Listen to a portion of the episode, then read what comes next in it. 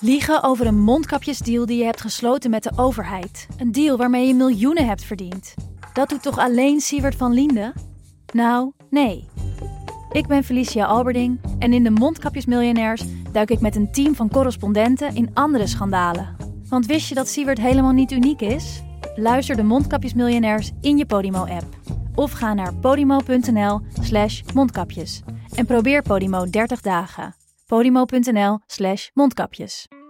In de podcast Radio Romano met Noortje Veldhuizen Met Marcel van Roosmalen. En met Roelof de Vries.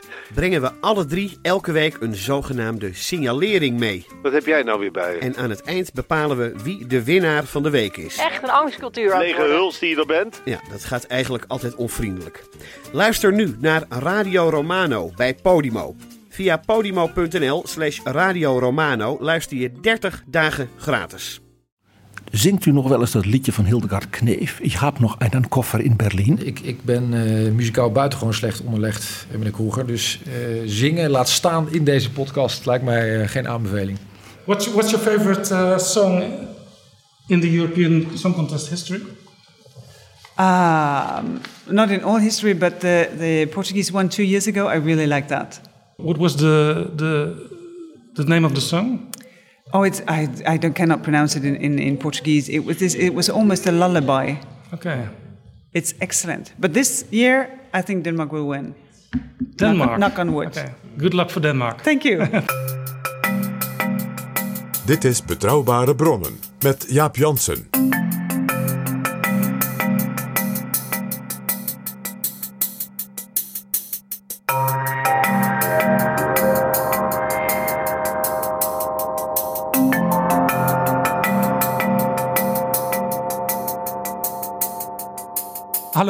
Welkom in Betrouwbare Bronnen, aflevering 36. Straks praat ik met Europees commissaris Margrethe Vestager. Ze stond model voor de premier in Borgen en in Brussel wordt ze de drakendode genoemd. Want zij legt als commissaris voor mededinging grote Amerikaanse techbedrijven als Google en Facebook miljarden boetes op. En op dit moment onderzoekt ze of in Nederland sportbedrijf Nike fout zit. Margrethe Vestager wil graag door als eurocommissaris, ook omdat de Europese Unie op digitaal terrein nog maar aan het begin staat in de concurrentieslag met landen als Amerika en China. De Deense Vestager is een van de spitsenkandidaten van de liberalen in Europa. Waar bijvoorbeeld de Christendemocraten en de Sociaaldemocraten er één hebben, Manfred Weber respectievelijk Frans Timmermans, hebben de liberalen er zeven. Eigenlijk willen de liberalen aan dat spel van de spitsenkandidaten helemaal niet meedoen. Wie de opvolger wordt van Jean-Claude Juncker als voorzitter van de Europese Commissie is een schimmenspel waar niet alleen het Europees Parlement over gaat, legt Vestager straks uit, maar ook de lidstaten. En ze sluit niet uit dat uiteindelijk de Nederlandse premier Mark Rutte met de eer gaat strijken. Dat straks.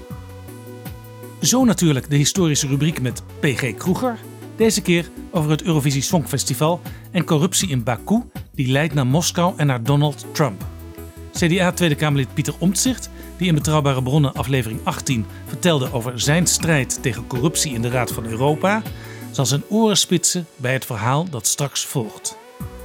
Maar eerst, en dat is ook de reden waarom Betrouwbare Bronnen deze week wat eerder verschijnt dan gebruikelijk, minister van Financiën Wopke Hoekstra hield vandaag een prestigieuze toespraak in Berlijn, de Humboldt-rede. Daarin schetst zij een ambitieuze hoofdrol voor de Europese Unie op het wereldtoneel.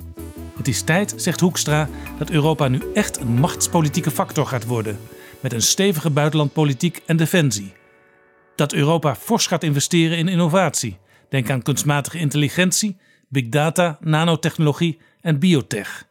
En, heel opmerkelijk uit zijn mond, de trekkers van het machtige Europa moeten worden Duitsland en Frankrijk waarbij Duitsland zijn traditionele schroom moet afwerpen.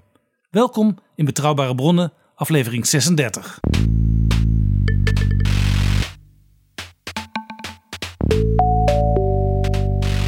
Dit is Betrouwbare Bronnen, een wekelijkse podcast met betrouwbare bronnen. Ik ga samen met PG praten met Wopke Hoekstra, minister van Financiën in het kabinet Rutte 3. Welkom in Betrouwbare Bronnen, aflevering 36, Wopke Hoekstra. Dank, goedemorgen of goedemiddag. Wat moet ik dan zeggen eigenlijk?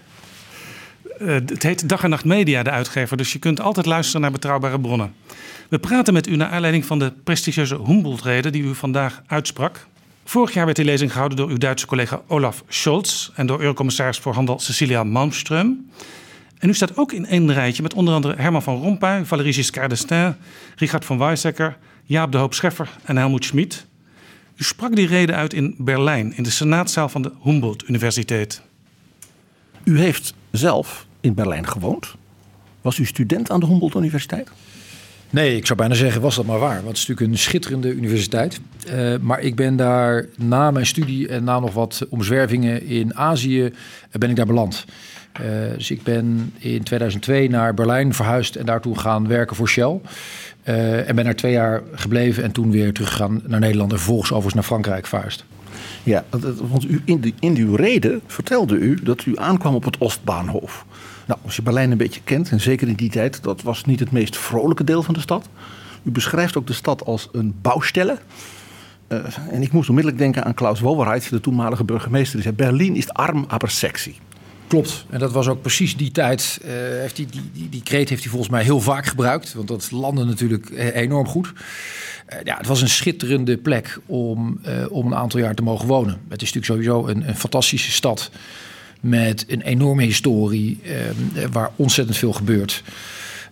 In sommige opzichten is het een soort groot Amsterdam.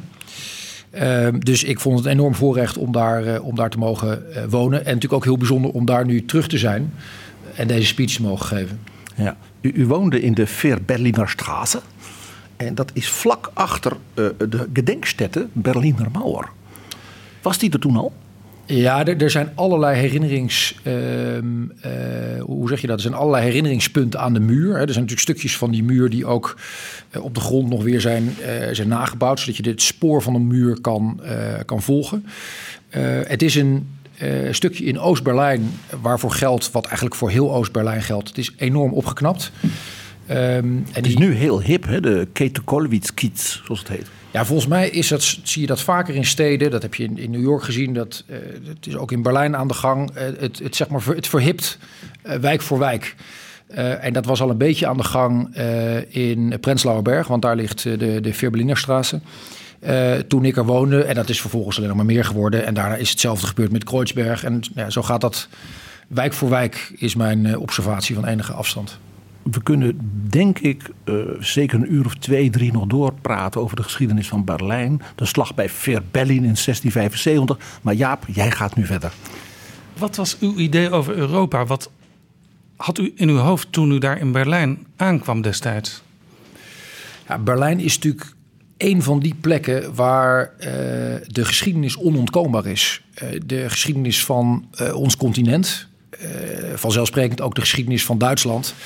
Uh, van de Tweede Wereldoorlog, maar ook van de Koude Oorlog. En dat is, dat is op allerlei plekken in die stad is het uh, voelbaar en soms ook letterlijk tastbaar. Er zijn daar, um, er zijn daar stukjes kunst en cultuur waar letterlijk de kogelgaten van, van de komst van de Russen nog in de muur zitten. Um, en als er nou een plek is waar je ook ziet hoe bijzonder het is wat we in Europa met de Europese Unie, maar vanzelfsprekend ook dankzij de NAVO, hebben weten te bereiken in de jaren na 1945, dan is het ook wel daar. Dus u kwam daar aan met het idee: ik sta hier midden in de historie, in de geschiedenis. Nou, ik kwam daar natuurlijk, ik moet ook niet mooier maken dan het is. Ik kwam daar natuurlijk aan om te gaan werken. En ik had, uh, ik, ik vond het enorm bijzonder om nog weer in een ander groot Europees land te gaan wonen. Dus dat was ook uh, ik vond het fantastisch dat ik daar naartoe kon voor mijn werk. Ik had uh, al een periode in Italië gewoond. Um, en ik heb in deze twee jaar Berlijn en Duitsland natuurlijk heel veel beter leren kennen. Ook enorm weten te waarderen. Ik ben er ontzettend gastvrij ontvangen. Ik heb me ook vaak afgevraagd uh, hoe gastvrij wij, of misschien moet ik zeggen ik persoonlijk, uh, nou altijd zijn geweest naar mensen die hier naartoe uh, kwamen voor hun, voor hun werk. Dus ben... Zeker naar Duitsers, met grapjes over, heb je de, mijn fiets nog en zo. PG, laten we erop houden dat ik zeer gastvrij ben ontvangen. In uw reden vertelde u dat u zich grote zorgen maakt over de Europese Unie. Die is volgens u niet krachtig genoeg ten opzichte van grote landen als Amerika en China. En u schetst dat Europa niet in staat is zichzelf te verdedigen. We zijn geopolitiek geen verenigd front. We, hadden, we namen bijvoorbeeld geen gezamenlijke houding in ten opzichte van Syrië. De Russische gaspijplijn is ook een lastig ding. En u zegt, we laten ons uit elkaar spelen. En als het gaat om onze toekomst, we investeren drie keer zo weinig in kunstmatige intelligentie, big data, nanotechnologie en biotech als Azië en zes keer zo weinig als de Amerikanen. We staan, zegt u, te treuzelen tegenover de opwarming van de aarde. En dat is nog niet eens alles wat u noemt. En u heeft, als ik het goed lees, op drie terreinen oplossingen in uw speech. Dat is modernisering, dat is rechten en plichten en dat is het verdienmodel voor Europa in de 21ste eeuw. Laten we beginnen bij de modernisering. Als je gaat moderniseren, dan ga je dus in nieuwe dingen investeren. Waar moeten we dan van af? Wat kan minder? Ja, en ik ga toch, ik weet dat u eigenlijk de samenvatting wilde geven van de problemen en dat ik dan de oplossingen mocht vertellen. Maar het is denk ik zo belangrijk om die context te schetsen dat ik daar toch nog wat over wil, wil zeggen. Um, ik, ik zei net al, Europa is natuurlijk een enorm succesverhaal. Eh, want het is een continent waarin ontzettend veel heel erg goed gaat uh, voor heel erg veel burgers in al onze lidstaten. Er zijn eigenlijk geen plekken te bedenken op de wereld uh, waar zoveel mensen in vrijheid leven, uh, kunnen houden van wie ze willen, kunnen zeggen wat ze vinden. Um, en als je kijkt naar bijvoorbeeld de Human Development Index van de, uh, van de Verenigde Naties, dan zie je ook dat in, in, in Noordwest-Europa, en dat neem ik dan even wat, wat breder dan we het meestal nemen, zie je dat daar verreweg de meeste landen liggen die in de absolute top van die lijst, lijst scoren. Kortom, dus, een succesverhaal. Dus een enorm succesverhaal. En tegelijkertijd ben ik op een aantal punten wel fundamenteel bezorgd. Omdat de bedreigingen die van buiten op Europa afkomen, bedreigingen ook die, ik denk dat je mag zeggen, groter zijn dan de, dan de meeste landen, maar zeker landen van het formaat van Nederland in hun eentje aankunnen. Um, en dat je daar toch echt wat mee moet. En dat heb ik willen uh, adresseren in de speech. En vervolgens heb ik erbij willen zeggen welke kant ik denk dat het uit zou moeten. We moeten scherp gaan opletten waar we ons in Europa mee bezighouden en waar we Europa sterker kunnen maken. Maar dat betekent ook dat we van sommige dingen af kunnen, of dat sommige dingen wel een stuk minder kunnen. Ja, dat, dat is echt mijn overtuiging. Um, als je kijkt naar de Europese Unie en bijvoorbeeld waar we als Europese Unie ons geld aan uitgeven, dan zie je dat we dat eigenlijk nog min of meer op dezelfde manier doen als aan het, het einde, eigenlijk de laatste decennia van de 20e eeuw.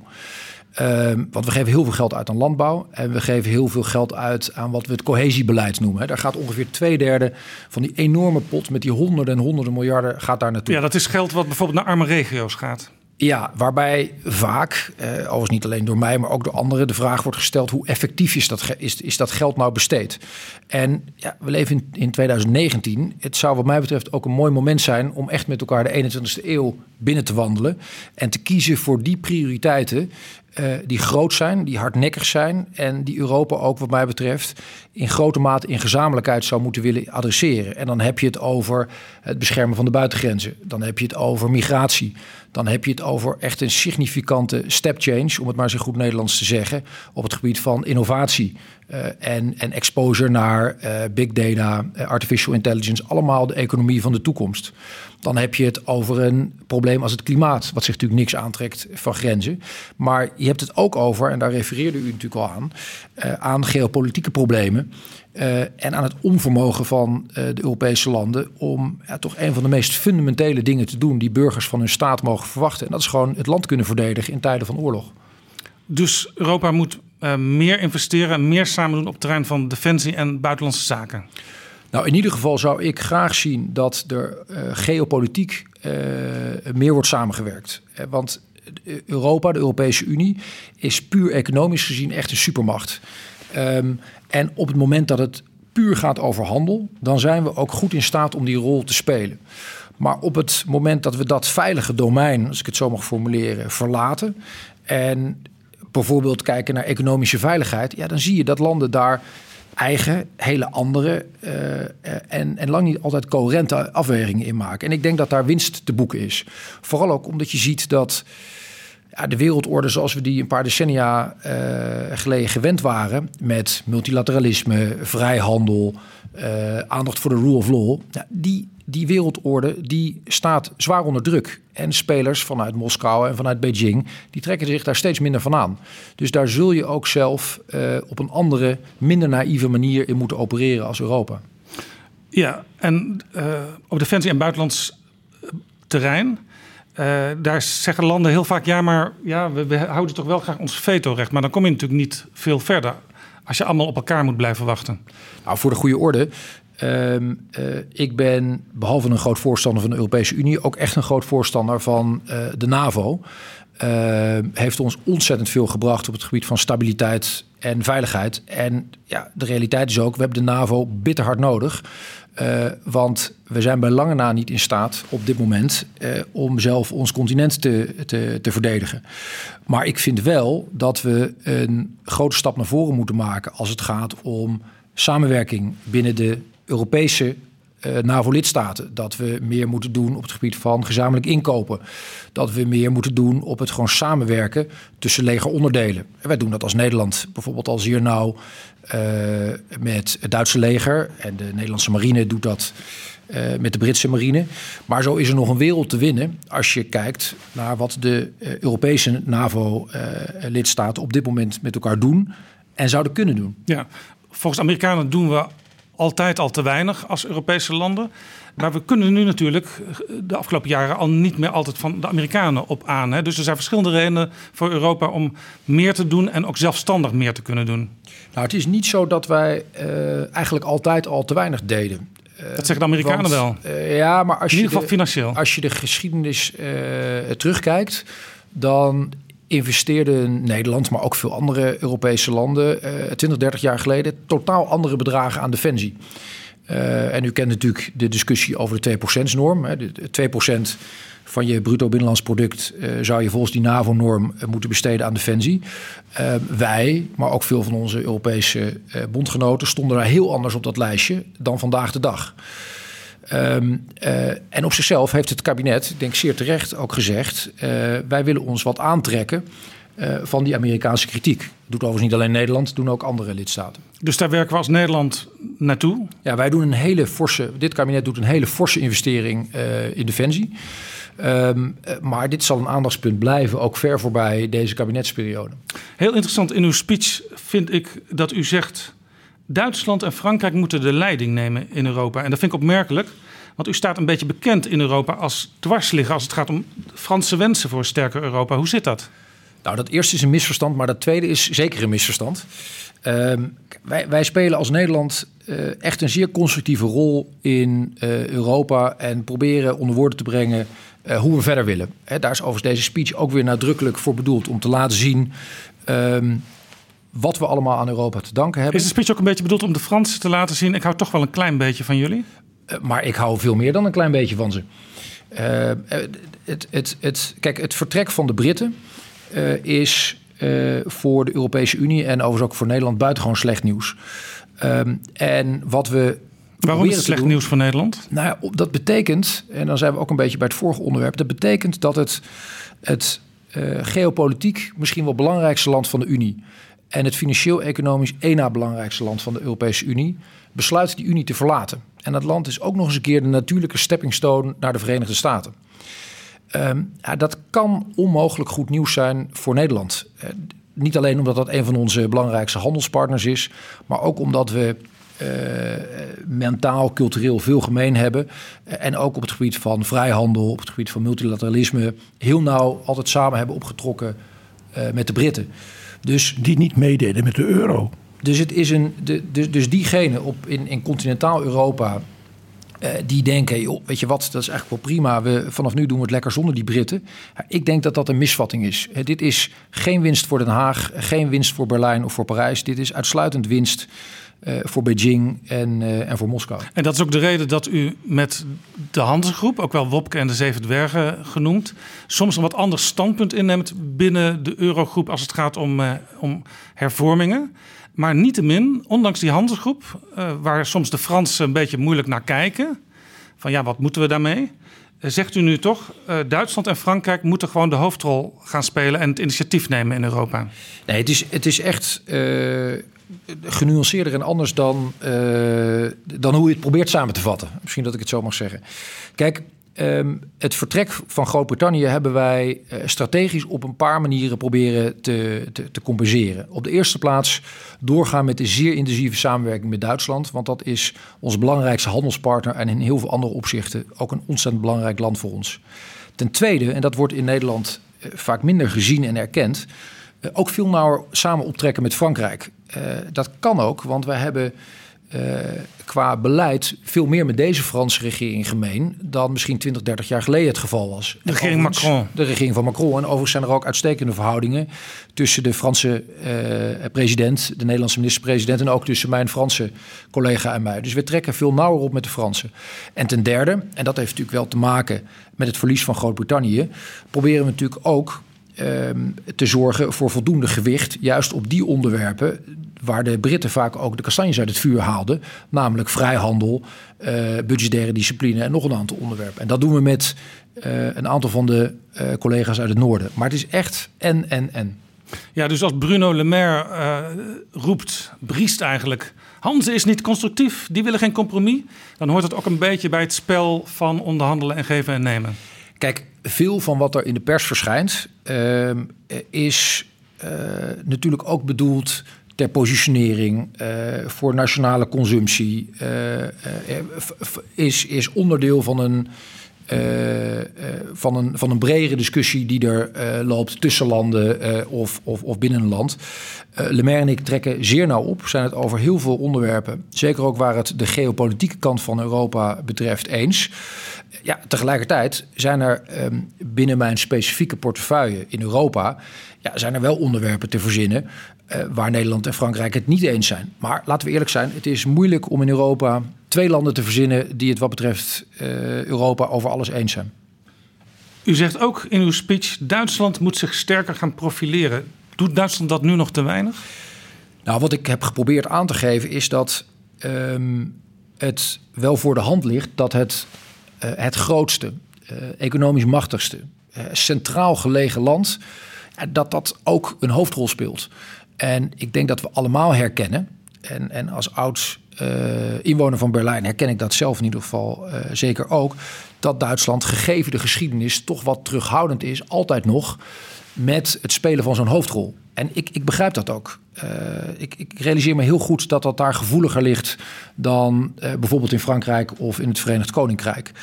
Maar ik denk wel dat als je nou naar de toekomst kijkt, dat het voor de hand ligt dat Duitsland samen met Frankrijk en overigens uiteraard ook samen met Nederland en anderen um, daar nadrukkelijker een hoofdrol in zal gaan spelen.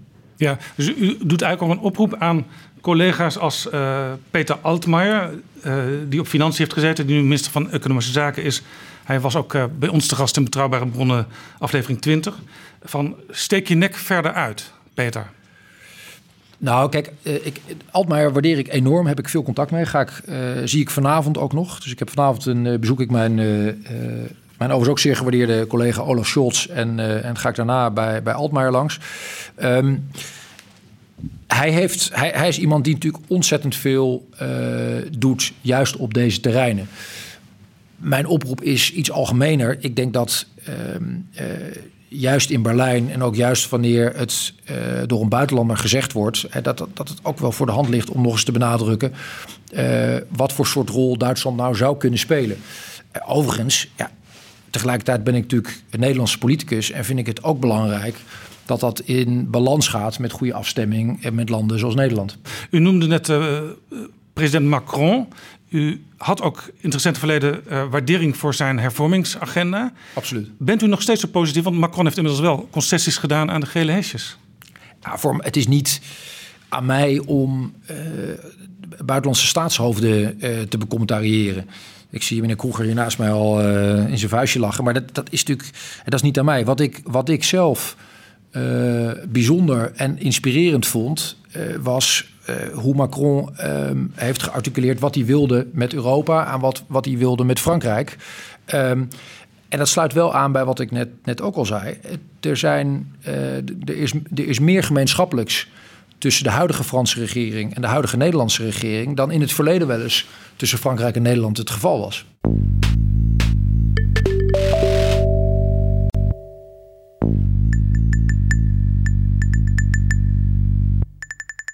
Dit is Betrouwbare Bronnen met Jaap Jansen. En ik praat samen met PG met minister van Financiën Wopke Hoekstra over zijn Humboldt-reden die hij vandaag, 7 mei 2019, uitsprak in Berlijn. In uw speech had u het ook over rechten en plichten. Dat klinkt herkenbaar uh, vanuit Nederland. U zegt landen die niet hervormen, die moeten ook niet meer rekenen op steun. Is dat een waarschuwing aan Italië? Ik heb juist geprobeerd om eh, aan te geven welke kant ik uit wil. En ik ben altijd terughoudend in het, eh, in het, in het noemen van specifieke landen. Want dat, ja, dan gaat het weer over het, het hier en nu. En dat, dat helpt meestal ook niet. Uh, overigens gaat het mij hier ook om veel meer dan alleen maar het geld. Dat is ook een belangrijk onderdeel, zeker gegeven mijn portefeuille. Maar in zijn algemeenheid vind ik het belangrijk dat er uh, iets van wederkerigheid terugkomt in die Europese Unie. Dus aan de ene kant moeten we naar andere prioriteiten. Aan de andere kant, daarnaast moet ik zeggen, uh, vind ik het van fundamenteel belang dat we zorgen dat solidariteit en wederkerigheid hand in hand gaan. En dat het ook niet meer zo is dat je wel Europees geld krijgt, wel toegang krijgt tot Schengen, wel mag profiteren van veel van de voordelen van Europa. Maar tegelijkertijd kan zeggen: ja, die rechtsstaat die bevalt me eigenlijk niet zo erg. De vrije pers vind ik ingewikkeld. Uh, en uh, wat betreft die migranten, ja, die wijs ik nog een keer de weg naar Duitsland, Zweden, en Nederland. Maar daar doe ik liever niet aan mee. He, dat, dat soort cherrypicking, dat past niet uh, in hoe het zou moeten worden uh, in, de, in de komende jaren. Ja, als u het heeft over aantasting van de rechtsstaat, uh, melkkorving van de pers, dan praten we natuurlijk over Hongarije en Polen. daar lopen op dit moment artikel 7 procedures. Dat betekent als dat echt wordt doorgezet, dat zo'n land bijvoorbeeld stemrecht kan worden ontnomen. Maar we weten ook dat bondgenoten van zo'n land, stel we willen Hongarije aanpakken, die zeggen dan nee, Polen spreekt dan zijn veto uit. Dus ja, je kunt het allemaal wel mooi zeggen. En dat vinden heel veel Europeanen dat dit moet. Maar het gebeurt niet. Nou, het is nog niet gebeurd. En, en nogmaals, ik, wat, wat, ik, wat je natuurlijk met zo'n speech probeert, is dat je ook probeert te kijken voorbij het hier en het nu. En als u mij zou vragen, zou je een deel van deze hervormingen willen laten neerslaan in het nieuwe Europese meerjarenbegroting? Dan zou ik zeggen, absoluut. En als u mij zou vragen, zou ik een deel van deze wederkerigheid en deze combinatie van rechten en plichten ook willen laten neerslaan in dat volgende budget, dan in die volgende begroting, dan zou ik ook zeggen, absoluut. Maar je moet realistisch zijn. Je hebt dat ook niet allemaal uh, in een vloek en een zucht veranderd. Dus dat, daar zal echt nog flink wat eh, werk aan de winkel zijn om dat te realiseren. Maar ik vind wel, en ik denk ook dat het ten principale nodig is om het vertrouwen in de Europese Unie overeind te houden dat je dit soort zaken op zo'n manier moet vormgeven die iedereen aan zijn, waar iedereen aan zijn theewater aanvoelt dat het logisch, redelijk en eerlijk is. Uh, en het is gewoon niet redelijk dat je um, op een dossier als migratie zegt, ja, ik doe even niet mee. Dat je vervolgens op een dossier als de rechtsstaat zegt, ik doe even niet mee. Uh, op allerlei hervormingsdossiers zegt, ik doe eigenlijk nu even niet mee. Maar vervolgens zegt, ja, die miljarden die komen me toch heel erg goed uit. Dat, ja, dat is niet uitlegbaar. Er worden ook initiatief genomen die juist de andere kant op gaan. Hè? De pensioenleeftijd in Italië wordt verlaagd naar 62. U zegt in uw speech, daar gaat Europa niet over, over die pensioenleeftijd. Maar Europa gaat wel over de kracht van de economie. En de kracht van de economie leidt onder zo'n maatregel. Maar eigenlijk zegt u dus Europa gaat er wel over. Nou, de, Europa gaat niet over de pensioenleeftijd. Ik denk dat je, als je eh, naar de economie kijkt, dat je je ook moet uh, realiseren dat we uh, echt een andere koers moeten inslaan. Uh, wij leven op een. We leven in een continent met een hele hoge levensstandaard. Met over het algemeen, laat ik zeggen, zeer goed ontwikkelde verzorgingsstaten. zeker in Noordwest-Europa, maar ook wel daarbuiten. En dat is een groot goed wat we graag willen behouden. Met een bevolking die in veel landen behoorlijk zal vergrijzen. Uh, met matige, soms redelijke economische groei. Sommige van die landen krimpen feitelijk in bevolking. Dan hebben we het over Hongarije, hebben we het over de Baltische landen, Roemenië, Bulgarije. En dat is dus nog veel erger dan men hier in Nederland zich wel eens in Nederland voorspiegelt. Absoluut. Absoluut. Dus dat, en en uh, ik ben recent nog in het Balticum geweest. Daar merk je inderdaad dat dat, ja, dat, dat, dat gaat over hele forse percentages. Dus de, de, iets van bevolkingsgroei of stabilisering uh, zie je in Midden- en in Noordwest-Europa. Maar het is, u heeft helemaal gelijk. Uh, in het oosten, en zeker op sommige plekken in het oosten, is er echt sprake van, van soms dramatische krimp. Um, dus dat is, dat is, dat is absoluut een, een, een probleem. Maar dat, dat maakt het des te belangrijker dat wij zoeken uh, naar exposure, naar die delen uh, die de economie van de toekomst gaan uitmaken. En dan ben ik weer terug bij artificial intelligence, big Maar data. nog even, want zouden we dan toch niet naar gewoon een wel uh, gezamenlijk geregelde pensioenleeftijd moeten? Juist om te voorkomen dat landen bijvoorbeeld het gaan zelfs gaan verlagen naar 62. Ja, de, u had het net over Italië. Ik, ook hier heb ik bewust, uh, ik, ik, ik, kies er niet voor om landen te noemen, maar er, ook, ook hier geldt gewoon, er moet... Ja, u bent heel constructief, maar wel kritisch in die reden. Ja, maar het, het, dat is ook omdat het redelijk en uitlegbaar moet zijn uh, aan onze burgers. En ik kan uitstekend uh, in Nederland uitleggen dat op het moment dat een meisje wat vandaag de dag in Nederland geboren wordt, die, ik geloof dat één op de twee meisjes die vandaag de dag geboren wordt, daar is de verwachting van dat die 100 zal worden of ouder. En ik kan dan heel goed uitleggen dat het logisch is dat onze pensioenleeftijd omhoog gaat. Want anders is dat simpelweg niet meer te betalen. Als zometeen het gros van de bevolking in de buurt van de 100 komt, ja, dan kan je niet uh, met 66 met pensioen. Dat begrijpt iedereen. Maar uh, als dat nou zo is en andere landen maken fundamenteel andere keuzes, ja, dan kan het natuurlijk ook niet zo zijn dat die vervolgens op de stoep staan en tegen de belastingbetaler, want dat is het, in andere landen zeggen: joh, ik zit nu een beetje in de problemen, kunnen jullie de rekening betalen? Dat, ook dat is niet redelijk. En voor het, voor het vertrouwen uh, en het draagvlak van de Europese Unie is het belangrijk om vaker te kiezen voor wederkerigheid. Te zorgen dat rechten en plichten hand in hand gaan. Ja, dus het zou kunnen dat we uiteindelijk toch op een Europese pensioenleeftijd uitkomen? Nou, u zit enorm te duwen en te trekken. Maar u heeft volgens mij glashelder gehoord dat uh, dit een nationale aangelegenheid is. Maar dat ik wel vind dat... Ja, want anders wordt uw partij naar Pieter Omtzigt boos. Hè? Die wil niet dat pensioen ja, een Europese het, zaak worden. Ik ben het uh, volstrekt met Omtzigt eens uh, als het gaat over de pensioenen.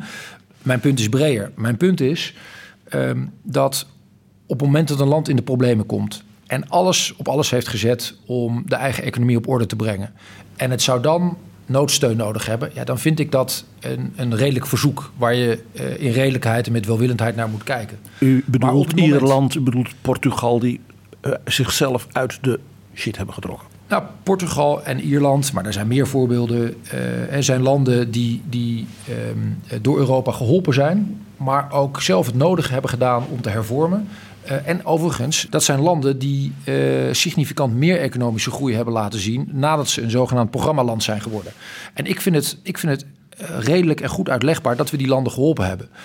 Maar het is wel van 2-1. Dus of je kiest zelf ook voor die route van hervormen, ja, of je kiest er niet voor. Maar dan wordt het ook wel ingewikkeld um, om aan belastingbetalers in Noordwest-Europa uit te leggen dat zij ervoor moeten opdraaien. Dat is gewoon niet eerlijk. Griekenland hoort er inmiddels ook bij, bij die goede hervormers? Ja, Griekenland is natuurlijk door een hele lastige fase gegaan, vooral uh, voor mijn ambtsperiode. Uh, uh, het is wel zo dat het nu veel beter gaat met het land. Zie ook de laatste IMF-rapportages. Gelukkig maar. Ja, laten we het hebben over het derde punt wat u aansnijdt in uw speech, het verdienmodel voor de 21ste eeuw.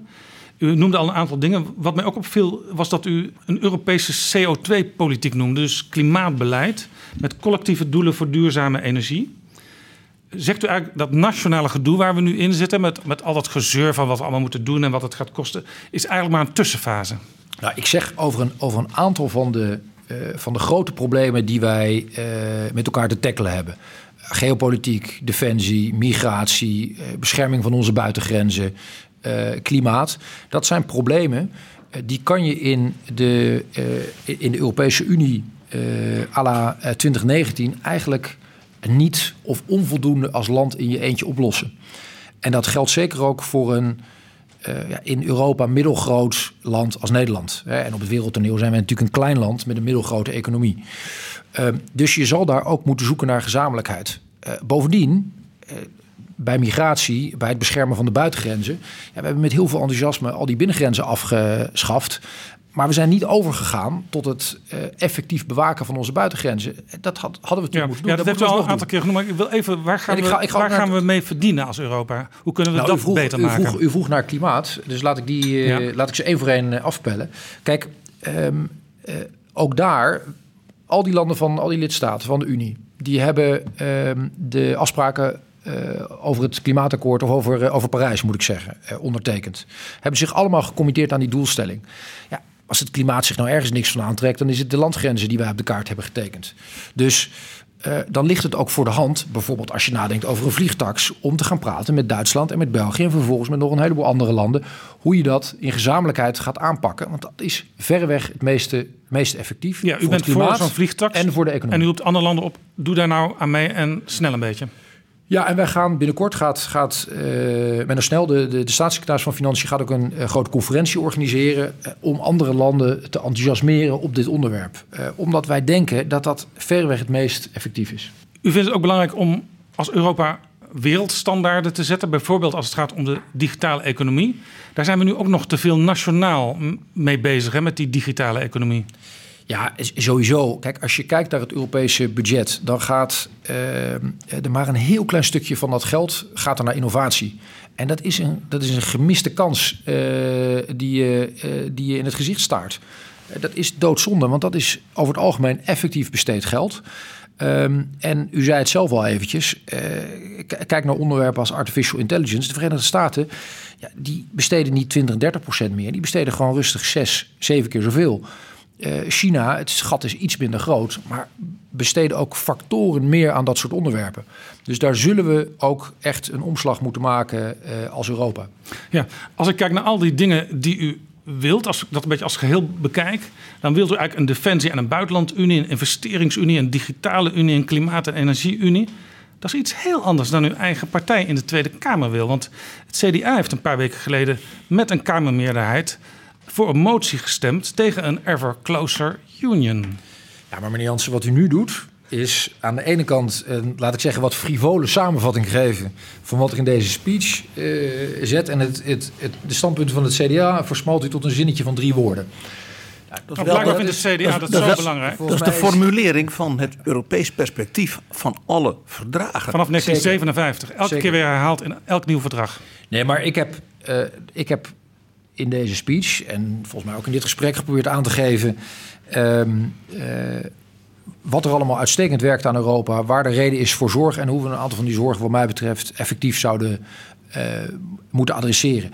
Wat betreft dat zinnetje, ja, daar kan ik me natuurlijk alleen maar aansluiten bij de, uh, bij de minister-president. Um, Niet ontraden. Die, die ook heeft gezegd. Ja, het is maar net wat je erin leest. Wat ons betreft, wat ons kabinet betreft, kan dat zinnetje wel. Uh, ja, en de Kamer heeft daar uh, met, ik geloof, tweederde meerderheid een andere opvatting over meegegeven aan het kabinet. Ja, maar dit begrijp ik niet. Want u wil op alle fronten, niet op alle fronten, maar op een aantal hele belangrijke fronten veel meer, een veel sterkere Europese Unie. Een ever closer union, zeggen ze dat op zijn Engels. De Tweede Kamer heeft uitgesproken dat willen wij niet. Uw eigen partij heeft dat ondersteund. Ik begrijp dat gewoon niet. Ik, ik, ik raak in verwarring.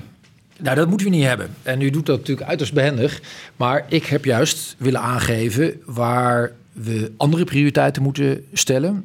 Uh, waar we meer moeten doen. Uh, innovatie, border protection. Ja, nou ja, en, en, daar begonnen we mee. Waar er, waar, ja. er, waar er wat mij betreft minder geld naartoe zou moeten. Ik denk dat minder er, naar landbouw, zei u? Uh, en minder naar, naar, naar structuur en cohesie. Want dat, dat is, daar gaat te veel geld naartoe. En dat wordt lang niet altijd effectief besteed. Uh, maar ik denk dat je een aantal van de uitdagingen zoals die er liggen. Uh, en volgens mij is dat uh, volstrekt in lijn met ook de, de, de, opvattingen van mijn partij. Dat je een aantal van, de, van deze uitdagingen wel degelijk ook in Europees verband, verband zou moeten willen adresseren. Geldt overigens ook, denk bijvoorbeeld aan de discussie over het klimaat en de vliegtax. Ja. Geldt ook uh, voor uh, het, het, het, kabinetsbeleid. U zei we moeten af van die ouderwetse landbouwsubsidies. Nou las ik ergens, zolang een boer niet genoeg verdient, moet het EU-landbouwbudget dit blijven aanvullen. Weet u waar ik dit las? Op pagina 57 van het CDA-verkiezingsprogramma voor Europa. Ja, u leest wel de juiste dingen. Ja, maar daar lees ik dus dingen waar u niet achter staat, als ik u goed begrijp. Nee, maar kijk, Um, uh, als je kijkt naar dat landbouwbeleid. Dat, dat landbouwbeleid, daar gaan uh, honderden en honderden miljarden in die, uh, in die begrotingsperiode in om. Dat landbouwbeleid, dat is wat mij betreft echt aan revisie en aan hervorming toe. Want dat landt ook maar voor een heel klein stukje bij Nederlandse boeren. Want die zijn over het algemeen, produceren die met hoge kwaliteit, zijn die zeer effectief. dit is natuurlijk een systeem wat ook uh, zwakke bedrijven in een heleboel andere lidstaten uh, overeind houdt. Dat is wat het doet. Maar dan komt het CDA blijkbaar in het verkiezingsprogramma op voor die zwakke boeren in zwakke lidstaten. Ja, maar volgens mij gaan die dingen uitstekend uh, met elkaar hand in hand. Maar ik ben, ik ben zeer verheugd om te horen dat u dat zo goed gelezen heeft. Is uw verhouding met Mark Rutte veranderd sinds Sibrand Buma u tipte als minister-president? Nee, nee, in tegendeel. Nee, ik, ik dacht, u gaat nu vast refereren aan dat, dat telefoongesprek. Toen ik, volgens mij was ik toen onderweg naar Buitenhof. Toen had toen had Buma net wat gezegd. Ja, Sibrand had morgens die... uh, op de, uh, bij WNL gezegd. we hebben een aantal hele goede mensen in huis. en hij noemde met name Wopke Hoekstra als minister-president zelfs. Ja, en ik had toen de huidige minister-president kort daarna aan de telefoon. Overigens over een heel ander onderwerp. Ehm, eh, maar toen hebben we nog even kort het gesprek gehad dat er geen vacature was. En toen heb ik hem beloofd dat ik dat meteen zou melden in de uitzending. Dus dat heb ik ook gedaan. Legt u zo'n reden als in Berlijn trouwens aan Rutte voor? Ja, er is natuurlijk altijd is er, is er afstemming over, uh, uh, over dingen binnen het kabinet. Uh, en Rutte en ik hebben echt een uitstekende verstandhouding. Sowieso werken we natuurlijk op dit terrein, ook op het terrein van mijn portefeuille, werken we zeer nauw samen. hij zelf en ik. maar zeker ook in de, in de driehoek Rutte, Blok en ikzelf. Want, want u, u komt veel ambitieuzer over dan Rutte. Kijk, Rutte is natuurlijk wel wat meer naar Europa toegekropen het laatste jaar. Maar u bent veel concreter en veel en veel ambitieuzer in al die dingen die u in die Humboldt-reden zegt. Maar u, u, doet wel een ingewikkeld spelletje zoek de verschillen. Want u heeft het net met CDA geprobeerd en nu probeert u... Eh, de, de, de, nou, waar, waar ze te zijn moeten we ze toch aanwijzen? Dan moet u, probeert u de minister-president nog in het pak te naaien... terwijl u was begonnen met, met mij te verwijten dat ik eh, niet genoeg wilde in Europa. Dus eh, volgens mij leggen we de balans precies goed. Ja, de historicus P.G. Kroeger vond natuurlijk die tekst uh, over Humboldt. Ja, dan gaat mijn hart natuurlijk kloppen. Hè? U begint met dat het van de dag voor uw reden, 160 jaar geleden, is dat Alexander van Humboldt stierf.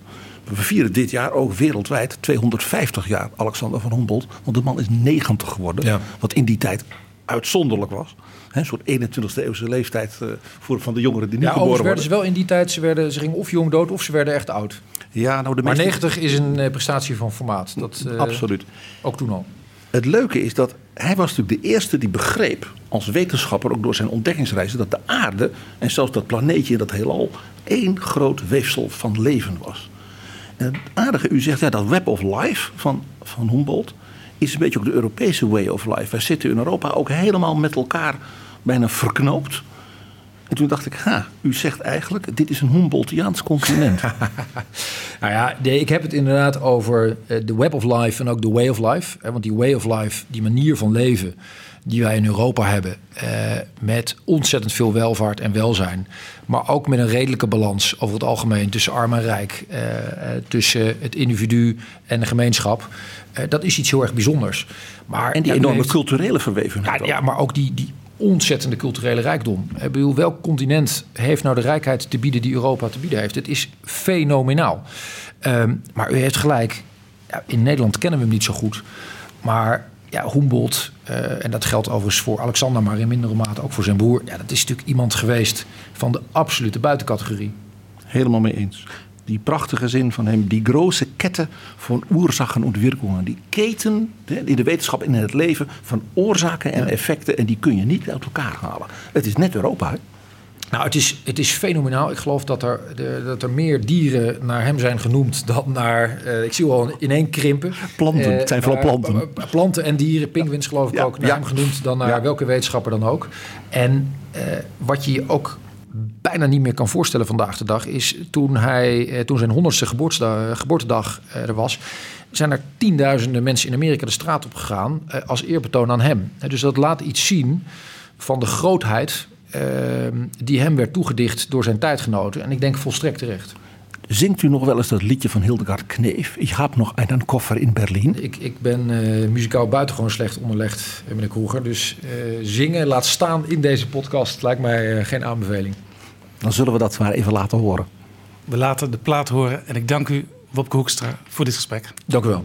Ik heb nog een koffer in Berlin. Der bleibt auch dort und das hat seinen Sinn. Auf diese Weise lohnt sich die Reise. Denn wenn ich Sehnsucht hab, dann fahr ich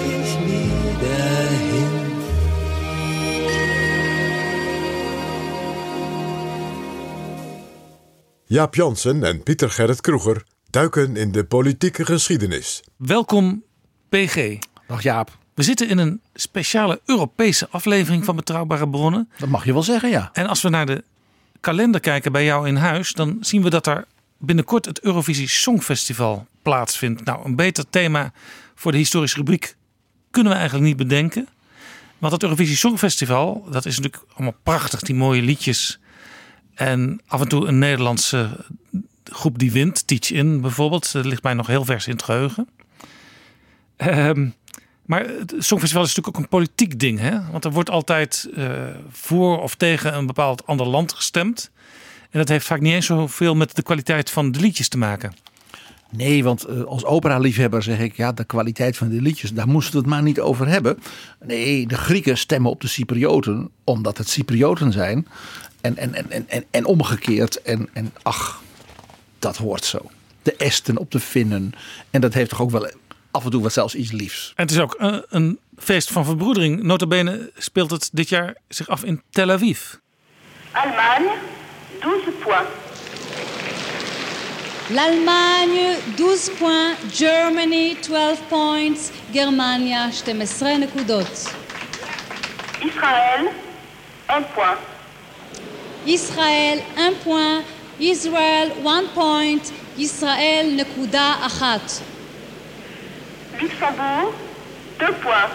Luxembourg 2 points, Luxembourg 2 points, Luxembourg 2 נקודות. Ja, het is niet voor het eerst dat het in Israël is. Uh, want ze doen al jaren mee. Uh, en Israël heeft ook al vaker gewonnen.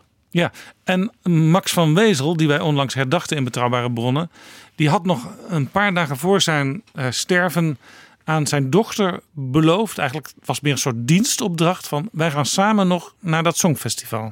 Ja, dat, nou ja, wat ik al in onze verhalen over Max ook aan jou vertelde dat eh, van de, een van de weinige dingen waar Max en ik elkaar helemaal niet begrepen, maar wel erg om elkaar konden lachen, was zijn liefde voor dat Eurosongfestival en mijn liefde voor de opera. Maar ik begreep toch vooral uit de verhalen over Max, ook van Esther Voet, dat het voor hem een soort teken was ook dat Songfestival van, ja, van internationale verbroedering. En uh, dat Israël meedoet, gaf, natuurlijk een speciaal, extra speciaal tintje aan. Ja, en, en dit is eigenlijk het aangrijpingspunt om vanuit de historische rubriek nog eens goed naar het Eurosongfestival te kijken. Want dat heeft inderdaad een hele interessante zeg maar, cultuurhistorische achtergrond en een extreem politiek-historische achtergrond rondom één gebeurtenis waarvan de politieke doorwerking tot de dag van vandaag zowel in de Verenigde Staten als in Europa ongekend is. Laten we even met het begin beginnen. Waar komt dat Songfestival vandaan? Waarom is het er? Nou, in de jaren 50 van de vorige eeuw begon natuurlijk in Europa de welvaart. Na de oorlog de wederopbouw. En toen kwam dat nieuwe ding, de televisie.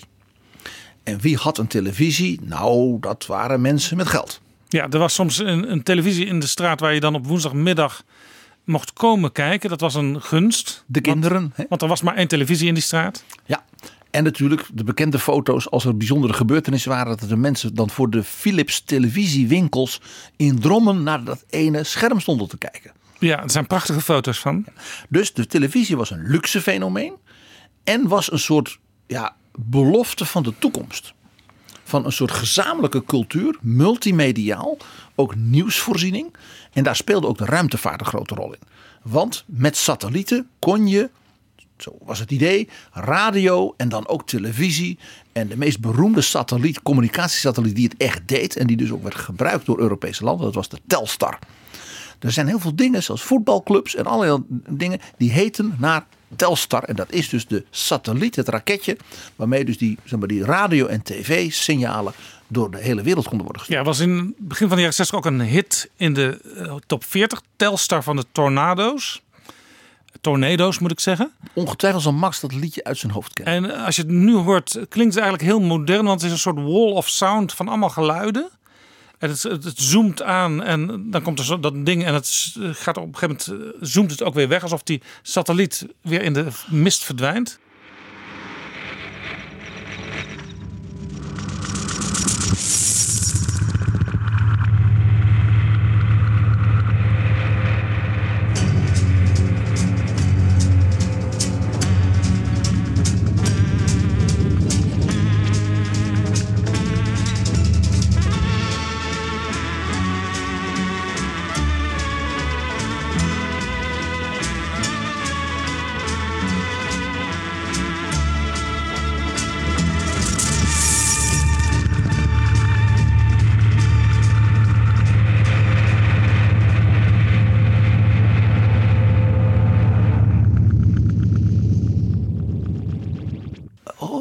Het, was een soort verbeelding van hoe dat in het heelal klonk. Zeker, zeker. Ah, kijk, dat had ik er alweer nooit in gehoord. En, eh, maar het was dus zo, die satelliet was er en de omroepen die konden ook eh, elkaars nieuwsvoorziening daarmee uitbreiden. Eh, want het NTS-journaal van toen haalde op die manier bijvoorbeeld beelden uit Frankrijk, maar misschien zelfs uit Moskou en uit Washington. Exact. De begrafenis van John F. Kennedy. Denk aan dat soort dingen. Nou, eh, dus die televisie was iets, dat was een soort belofte van welvaart, van internationaliteit, van wereldwijde verbondenheid en nieuws. De coronation cultuur. of Queen Elizabeth II. was een van de allereerste live uitgezonden evenementen. En de Queen, een hele jonge vrouw toen, met een jong gezin, had dus de regering en ook de vooral de aartsbisschop van Canterbury overruled. Dat dus er camera's, dat waren in die tijd enorme dingen, die heel, heel ingewikkeld, maar die mochten in die kerk staan. En de aartsbisschop van Canterbury heeft toen gezegd: ze mogen het filmen op één ding na. Toen heeft hij ervoor gezorgd dat er priesters om hem heen stonden. Ze mochten niet filmen het moment dat hij dus met heilige olie het voorhoofd en de borst van de koningin, dus met een kruisje, zalfde. Interessant. Maar dat konden we dus, hadden we destijds geleefd. Ik nog niet, jij wel, denk ik. Nee. Ook nog niet? Zo, nee, ook niet. Ehm, dat kon men dus destijds via eh, de beeldbuis, die toen nog in de huiskamer heel klein was, als die er al stond, live meemaken. En dus ook met geluid. And she puts on the great golden mantle, the imperial robe. God crown you with a crown of glory and righteousness, that having a right faith and manifold fruit of good works, you may obtain the crown of an everlasting kingdom by the gift of him whose kingdom endureth forever. Amen. Prince Charles, the Duke of Cornwall, has joined the Queen Mother and Princess Margaret and has taken part in the splendid moment of his mother's crowning.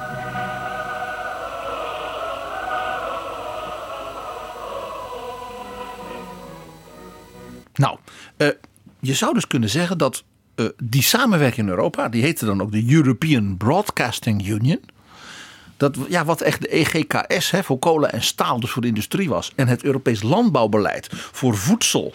En daarmee dus ook voor de economische bloei van het platteland. Dat de EBU, dat was voor de nieuwe media. Een stukje Europese verzoening. En ook een soort gezamenlijke Europese identiteit ontwikkelen. Nou, wat je dus zag, was dat men zei: ja, kijk, al die landen hebben hun eigen taal, hun cultuur, hun eigen dingen. En dat is leuk. Dat gaan we aan elkaar verbinden. Dat idee van de Ever Closer Union, wat vaak politiek volkomen niet begrepen wordt, dat is, zit daar dus in. We gaan dus die landen op een fijne manier bij elkaar brengen. We kwamen dus nader tot elkaar, dichter bij elkaar. Juist ook door elkaars cultuur uh, beter en scherper aan elkaar te tonen. Zodat de Franse chansons in Nederland hip werden dat de Italiaanse crooners, volare, ja, uh, dat dat dus populair werd. Dat dus uh, men elkaars liedjes ging waarderen, dat men elkaars uh, stijl ging waarderen. De Sirtaki uit Griekenland. En dat had ook te maken natuurlijk met de beginnende welvaart van het toerisme. Dat de mensen dus in de zomer naar de Italiaanse stranden, naar Spanje, naar Frankrijk, naar de Ardèche, ja, naar het Zwarte Woud. Deze dingen horen dus cultuurhistorisch bij elkaar. En dat Songfestival zorgde er ook voor dat er dus Spaanse platen in een Nederlandse hitparade kwamen.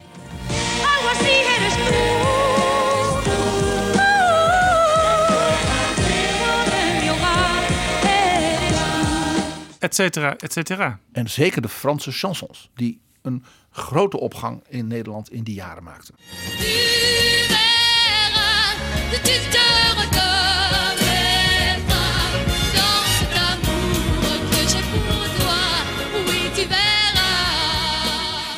Niet alleen de Gauloise. Nou, die waren, maar die waren, die waren er eigenlijk al wel zonder dat Songfestival.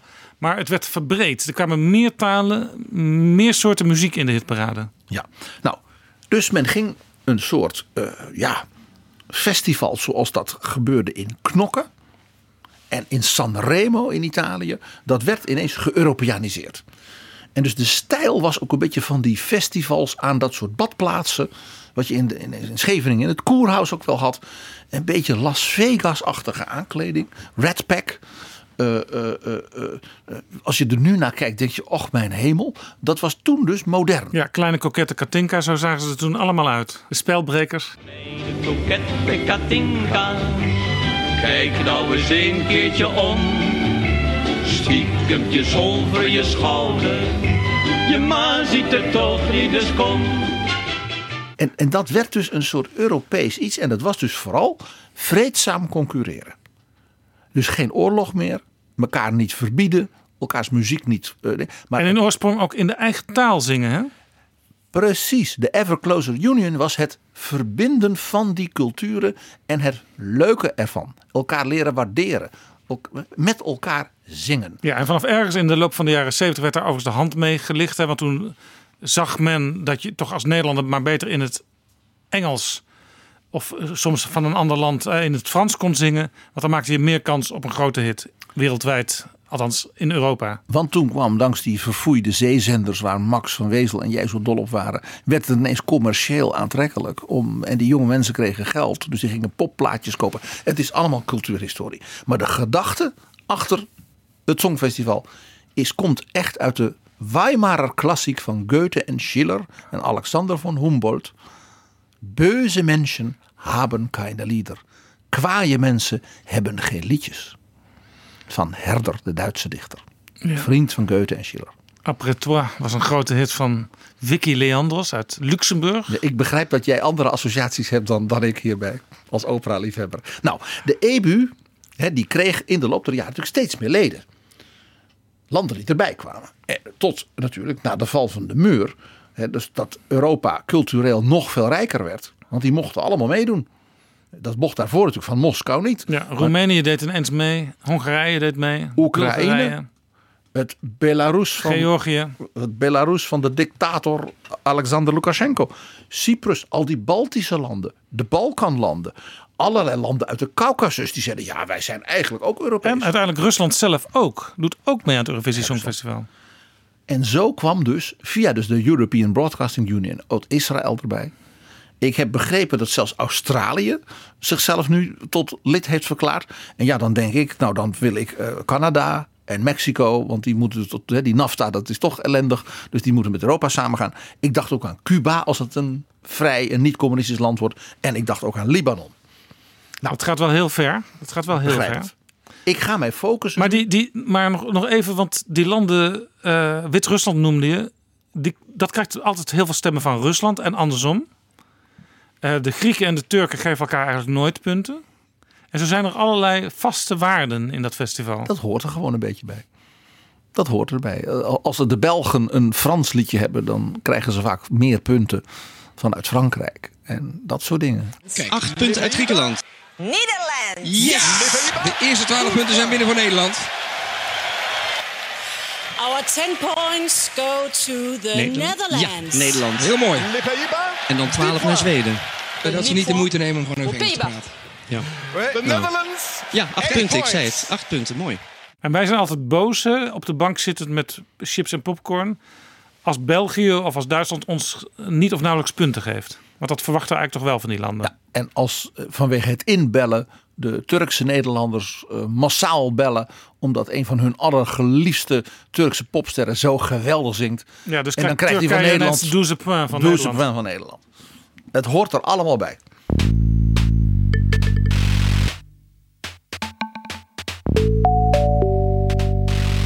Dit is Betrouwbare Bronnen. Ik ga mij focussen vanuit de geschiedenis nu op één van die nieuwe landen. En dat is het land Azerbeidzjan. Dat is een land waar we meestal niet veel van horen, behalve als het Songfestival plaatsvindt, want dan klinkt dat land ineens uit talloze luidsprekers. Isi Baku. Hè? Ja, en ze hebben gewonnen. Ze zaten er nog heel, niet zo heel lang in en toen wonnen ze. Nou, wat, wat, wat, over Azerbeidzjan valt een hoop te vertellen vanuit de geschiedenis. Je begrijpt, daarom zitten we hier. Het is een land dat geregeerd wordt door een familie. Ja, en als dit radio zou zijn, maar gelukkig is podcast geen radio. En daarom hoef ik het eigenlijk niet te doen. Maar als dit radio zou zijn, zou ik nu tegen de luisteraars zeggen: blijf luisteren, want het wordt heel interessant. Het wordt heel spannend. Ja. De familie, de familie Aliyev is dus de baas in Baku. En dan moet je denken echt aan baas. Want opa Aliyev was de voorzitter van de communistische partij van Azerbeidzjan. En zat dus in het politbureau in Moskou in de tijd van Brezhnev. Ja, ja, hij mocht dus als een soort regio, regiovertegenwoordiger mocht hij aan de landelijke regering deelnemen. Zeker. En die communistische familie die heeft dus gewoon eigenlijk in feite nog steeds voor het zeggen, ook al is het geen, officieel geen communistisch land meer. De Aliyevs hebben dus bij de val van de Berlijnse muur en de val van Gorbachev gedeeld met Moskou, toen onder leiding van Boris Yeltsin. En hebben gezegd ook Azerbeidzjan wordt een onafhankelijk land. En dat moet wel goed geregeerd worden natuurlijk. En dus het Russische leger zorgde daarvoor rust en orde. En de familie Aliyev heeft zichzelf dus via verkiezingen, referenda, en we kennen referenda het favoriete, favoriete instrument van dictators, zichzelf dus min of meer voor het leven. Dus de oude meneer Aliyev is natuurlijk dood. Want ze deden het zo goed en het volk wilde dat gewoon en dus bleven ze aan de macht. Ze hebben ook, ze hebben heel slim politiek zijn ze gaan schuiven. Het is nu een islamitische republiek. Terwijl het natuurlijk gewoon keiharde communisten waren. Uh, en het is tegelijkertijd een zeer welvarende republiek. Ja, en dus ze doen ook mee aan het Songfestival om het volk brood en spelen te geven. Juist.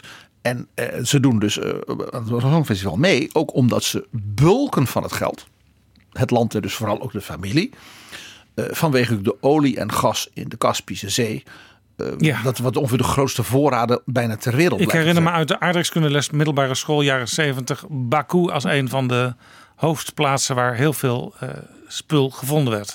En het interessante is, Baku is als plek voor olie en gas tot exploitatie gebracht al onder de tsaren. Dus toen begonnen de, zijn met westerse uh, technologie met de exploitatie van dus de olie in de Kaspische Zee. En dat is dus onverminderd doorgegaan. En ze hebben nog steeds voorraden nou ja, tot in zeg maar, de 23e eeuw. Dus dat is fijn voor de familie Aliyev. Die kunnen dus ook alle mogelijke uh, pronkgebouwen laten maken. Die huren dan ook de beroemdste architecten ook uit het westen in. Zo is er een meneer Aliyev museum, dus aan de, aan de vroegere dictator. En dus ontworpen door Zaha Hadid. Dus een wereldberoemde architect. En die laat zich daarvoor betalen. Nou, dus het is een, eigenlijk een combinatie van de KGB, de islam en olie en gas. Rijkdom. Een hele merkwaardige combinatie. Uniek land. In 2012 had Azerbeidzjan het Eurosongfestival gewonnen. In 2011 dus, hè, gewonnen. En in 2012 mocht ze het ja, organiseren. dan mag je het organiseren. Is meestal, soms tegenwoordig is het Songfestival te duur om te organiseren als klein landje.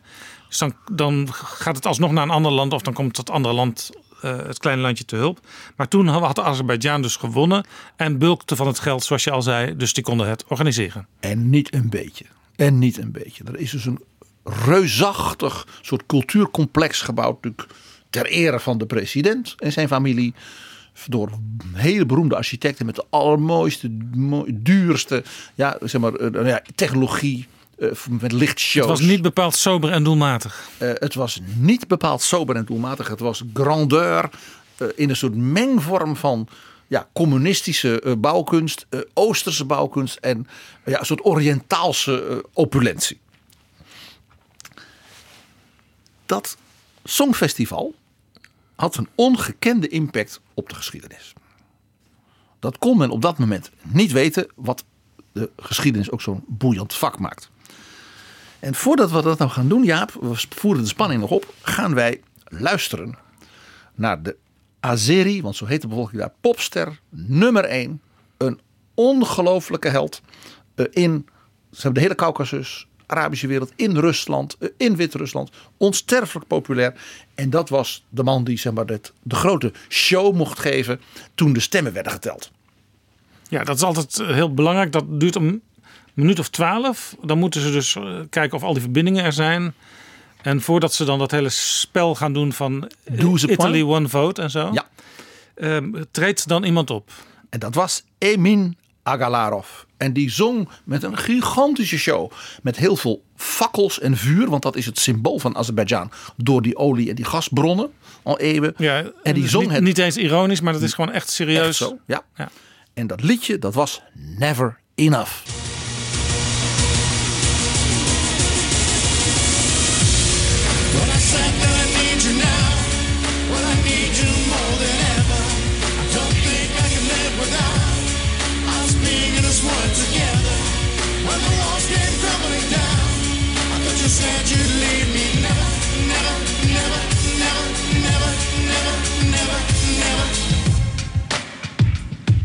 Dat was Emir Agalarov en Never Enough. Eh, ik moest heel diep in mijn geheugen graven om het nog te herkennen. Maar PG die kwam de afgelopen dagen al zo enthousiast studio van Betrouwbare Bronnen inlopen. Van dit moet je draaien. Waar is hier de platenspeler? Zet dat ding op. Want hier gaan we het over hebben. Ja, want wie is deze Emin? Emin is de schoonzoon van dictator Aliyev in Baku.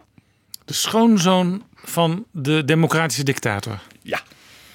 Dus zijn dochter is getrouwd met deze popzanger en ze hebben zelfs een tweeling. Dus dit is puur dynastie. Dus tweeling, dus stereo. Ja. Maar hij is ook nog de zoon van de allerrijkste man van Azerbeidzjan. En dat is meneer Aras Agalarov. Maar die is niet heel vaak in Baku, want die zit in Moskou. Ah. Dat is de vastgoed, vastgoedbaron van Poetin. Een projectontwikkelaar. En die bouwt voor Poetin dus de grote eh, complexen, eh, ook voor de overheid. En nou ja, waar Poetin als het ware persoonlijk belang bij heeft. Ja, dus in die zin bestaat de Sovjet-Unie daar nog gewoon. Want de rijkste man van eh, Azerbeidzjan is ook meteen weer de hoofdarchitect, zou je kunnen zeggen, de vastgoedontwikkelaar van Poetin. Zijn eigen Harry Bens. Jaap, goedemorgen. En is dus een van die oligarchen hè, rond Poetin die hij gebruikt voor allerlei zaken. Interessant. Deze Emin, zijn zoon, de popzanger, de schoonzoon van de dictator, die heeft natuurlijk een impresario, een PR-manager, Ja, een producer. Die zal vast ook in Baku zitten. Nee, dat is meneer Rob? Rob Goldstone. Klinkt eh, Amerikaans. Las Vegas, New York, een Hollywood mogul. Waarom in Amerika? Want ja, die is de Amerikaanse muziekindustrie en daar kan hij dus de wereldtournees van Emin regelen. En omdat hij een Las Vegas man is, is hij bevriend met de familie Trump. Na deze natuurlijk triomf in Baku, in het festival van zijn schoonvader, waarbij dus 500 miljoen Europeanen hem hebben toegejuicht, kon natuurlijk Emin Agalarov niet meer stuk. Dus kort daarna bezoekt hij met zijn vader, de projectontwikkelaar, Las Vegas. Ja. Daar zit zijn producer, maar daar was ook Donald Trump. Ja. En zij hebben uitvoerig met Donald Trump en zijn kinderen overlegd. Want glamour zoekt glamour op natuurlijk. En vastgoed zoekt vastgoed. En, handel is handel, dus ook op deze manier. En daar kwam iets bij. Donald Trump was op dat moment eigenaar van een televisieformat. De Miss Universe Gala. En die besprak met Agalarov en Emin een Miss Universe in Moskou. de hartstikke- mooiste vrouw op aarde. Hartstikke slim, want eh, dan kun je misschien in Moskou als handelaar, als zakenman nog andere dingen gaan doen. Je raadt het al. Dat werd besproken. En in november 2013 was het gala in Moskou. En waar was dat? In de Crocus City Hall. En Crocus is de bloem van Azerbeidzjan. En meneer Agalarov had dus een reusachtig complex gebouwd. Met daarin dus een soort feesthal. En eh, dat was dus gebouwd voor en met toestemming van Poetin. De Azerbeidzjaanse megalomanie ontmoette hier Trumps megalomanie. Ja. Dus deze misverkiezing met show had natuurlijk een eregast. En dat was Donald Trump. De multimiljardair uit Amerika. De eigenaar van het Ja, tv-format. de self-made zakenman, zoals hij het zelf doet voorkomen. Wat niet zo is, maar goed. En jij begrijpt dat tussen de verschillende optredens van die buitengewoon schone dames. er natuurlijk ook een buitengewoon schone jonge man moest optreden en die moest zingen. En jij raadt al wie dat was. Ik neem zo maar aan dat dat Emin Agalarov was. Dat was Emin Agalarov.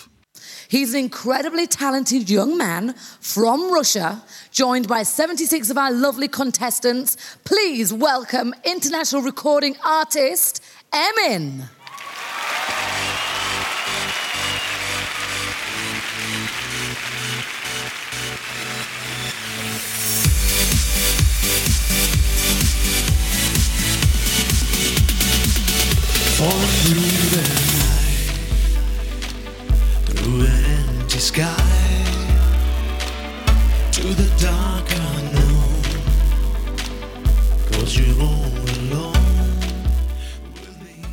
Emin Agalarov, de zoon van de projectontwikkelaar van het ding. En na het bezoek, een half jaar daarvoor, in Las Vegas, bevriend met Don Jr., Ivanka en Jared Kushner. Jongeren onder elkaar. Juist. Meneer Agalarov deed nog iets. Die beloofde Donald Trump dat hij zou zorgen dat zijn vriend en beschermheer Vladimir Poetin Trump zou ontvangen. Zodat de zegen zou worden gegeven voor samenwerking van Agalarov en Trump voor mooie projecten. En Trump dacht natuurlijk meteen al aan een Trump Tower in Moskou. Zeker, en die dacht ook aan zijn wereldwijde contacten, zodat als hij een presidentskandidaat zou zijn, hij kon zeggen: Mijn vriend Vladimir. Ja, want dat speelde eh, natuurlijk toen al wel in het hoofd van Trump, dat, die presidentskandidatuur. Absoluut. Dat bezoek van Trump, wat natuurlijk een triomf voor hem zou, voor hem zou zijn geweest, op het Kremlin. Dan wel, wat ze ook geprobeerd hebben, Poetin als een soort surprise guest. De mooiste vrouw ter wereld het kroontje te laten opzetten of iets dergelijks. Ja, je moet maar willen. Hè? Ja, je bent een event eh, showman of je bent een. Ja. Dat ging niet door. Agalarov Oh, kreeg zijn zin niet. Wat was er aan de hand dan? President Poetin had een dubbele boeking die Oh. middag. Hij had, eh, zijn agenda was al bezet. Ja. En wat stond er in zijn agenda? Het bezoek van koning Willem-Alexander en koningin Maxima van het land met waarmee zij, ze vierden dat ze zoveel honderd jaar vriendschap hadden. Het zal toch niet? Dus Nederland, de koning en de koningin eh gooiden roet in het eten van Donald Trump. Jazeker.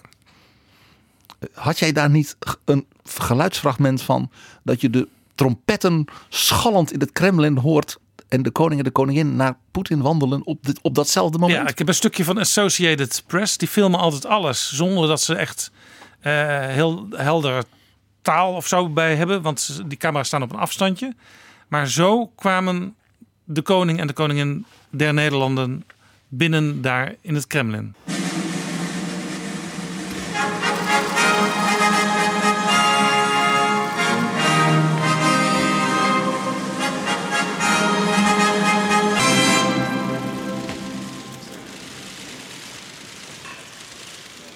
En nu hoor je dus eh, de tolk praten, Maxima, Alexander en ook Vladimir. Ja, we hebben al twee keer Ondertussen zat Trump zich te verbijten, want hij had gedacht: waar is die Poetin? Oh nee, die zit daar met die Nederlandse luidjes te confereren. Ja, het is toch wel een bijzonder moment. Ja, we hebben al twee van de aller iconische, beste opera's uit de Russische muziek in betrouwbare rollen gehad. Lady Macbeth en Metsensk en Boris Godunov. En nu hebben we de trompetten van het Kremlin zelf. Ja. en, Amy, en Amy natuurlijk, die zo prachtig zingt in Baku. Nou, er was natuurlijk een afterparty na Miss Universe. En daar hebben Donald Jr. en Ivanka en Jared natuurlijk hun vriend Emin natuurlijk bejubeld. Oh, wat kun je toch geweldig zingen en wat een show. En nou ja, en toen hebben ze besloten dat wij samen moeten gaan werken. Dus ze hebben een bedrijf opgericht om een Trump Tower Moskou te bouwen en die te exploiteren. Hoe weten wij dit? Dit weten wij dankzij het Mueller Report, wat zo besproken wordt in Amerika, maar wat zo vaak, Jaap, niemand leest zo'n rapport. Ja, het echt. interessante is dat Mueller-rapport. eh, dat werd eerst gepubliceerd onder, althans niet gepubliceerd, maar een samenvatting van enkele kantjes door de minister van Justitie, de Trump-minister van Justitie. En toen schreven de media, die waren min of meer gedwongen te schrijven op basis van die samenvatting. Er is niet zoveel aan de hand. Het spoor tussen Trump en Poetin loopt dood. Maar er staan wel degelijk heel veel mooie details in dat rapport. ik, ik lees zo'n rapport dan wel. Dat heb je met historici. Hè? Dat zijn hele nare mensen voor machthebbers. En dit verhaal staat op bladzijde 67 van deel 1 van dat rapport. Over het, de afterparty van Emin met Don Jr., Ivanka en Jared Kushner. En nou denk jij, een popzanger in zaken. Ja, maar Emin is wel de vicepresident van die Crocus Group.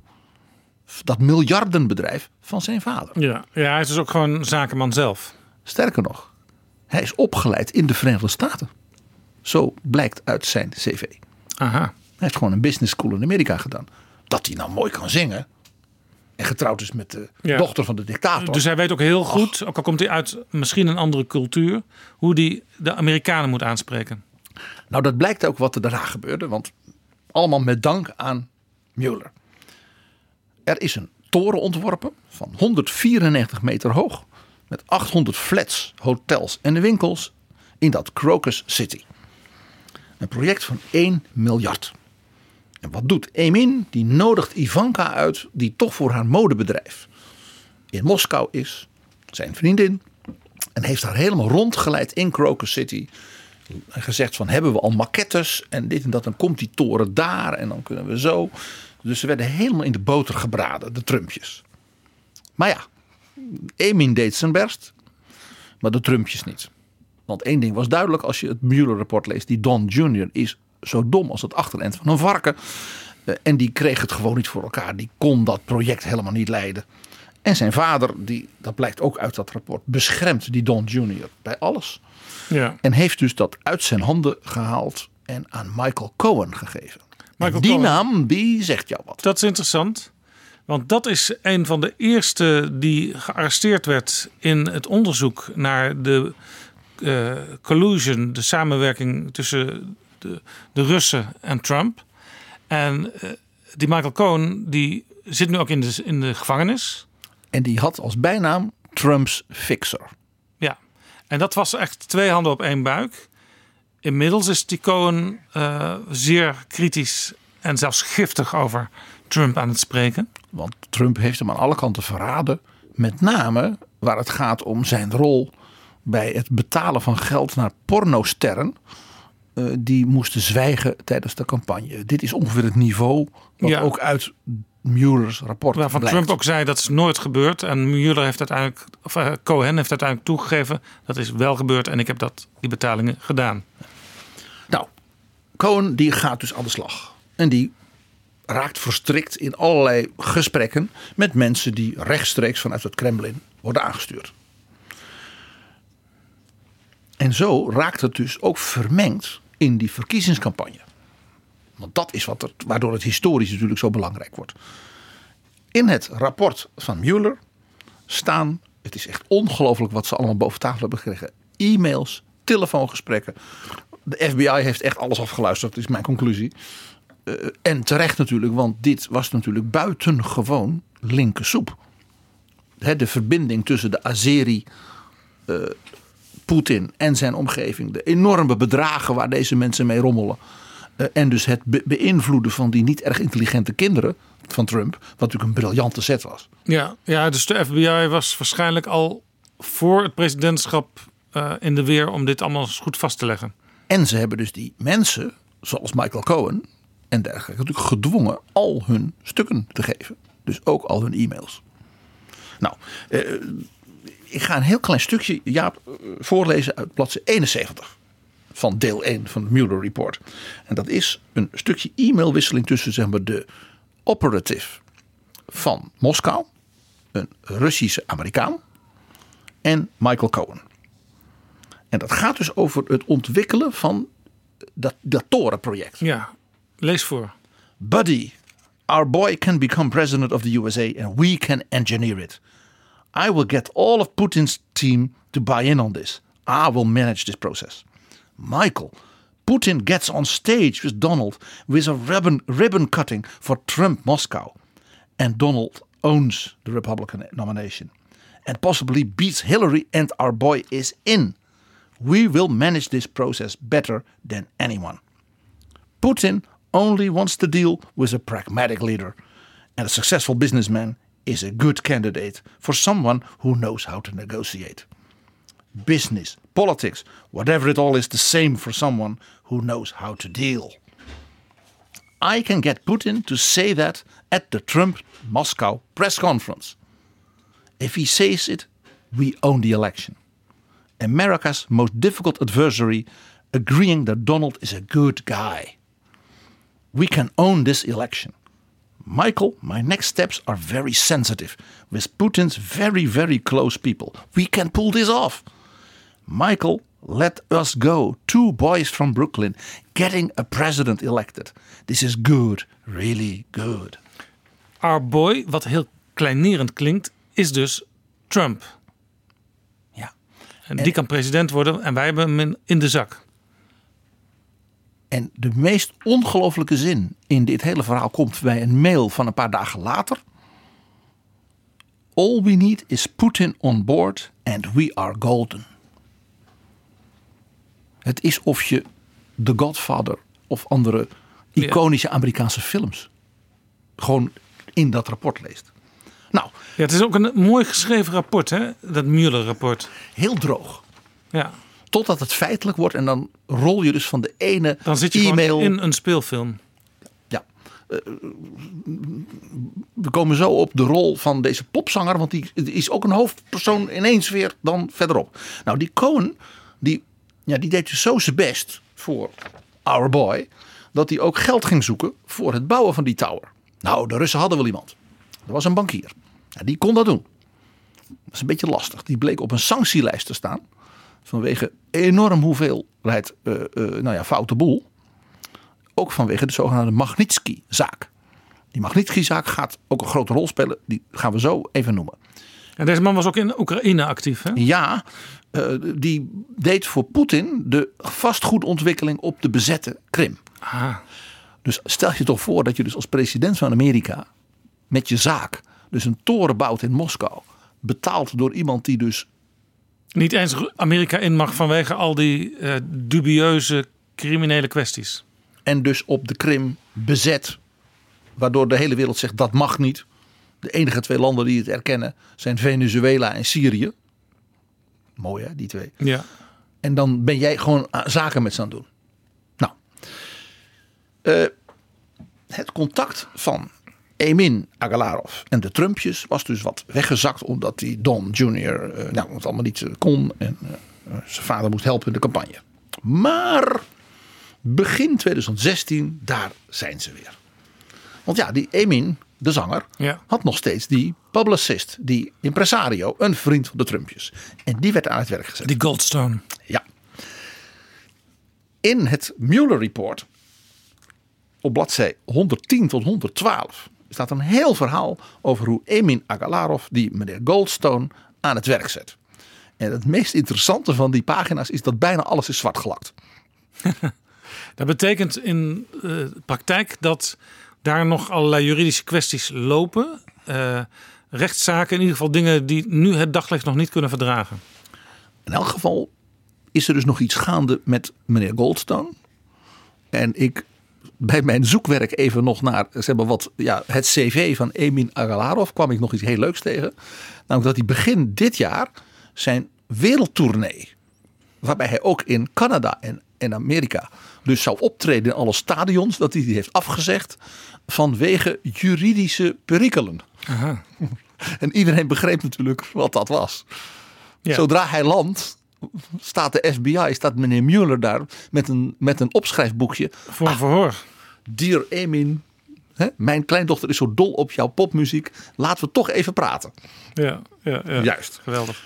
Nou, eh, de relatie in dat, die gesprekken van Emin Agalarov met Goldstone is direct te heeft dat te maken met die Magnitsky-wet. En één ding is daar duidelijk over. Even- Poetin is razend. Even de Magnitsky-wet uitleggen. Kort. Ja, Magnitsky Doe je, zo, nog een keer. Eh, was een Russische advocaat die oligarchen aanklaagde, die, die dingen wist die niet fijn waren voor die hele rijke Russen. Miljarden fraudes en, en, en, en knoeiboel. En Magnitsky is vermoord in de gevangenis. En, In Moskou. In Moskou. En op basis van die gebeurtenis heeft Amerika in eerste instantie besloten.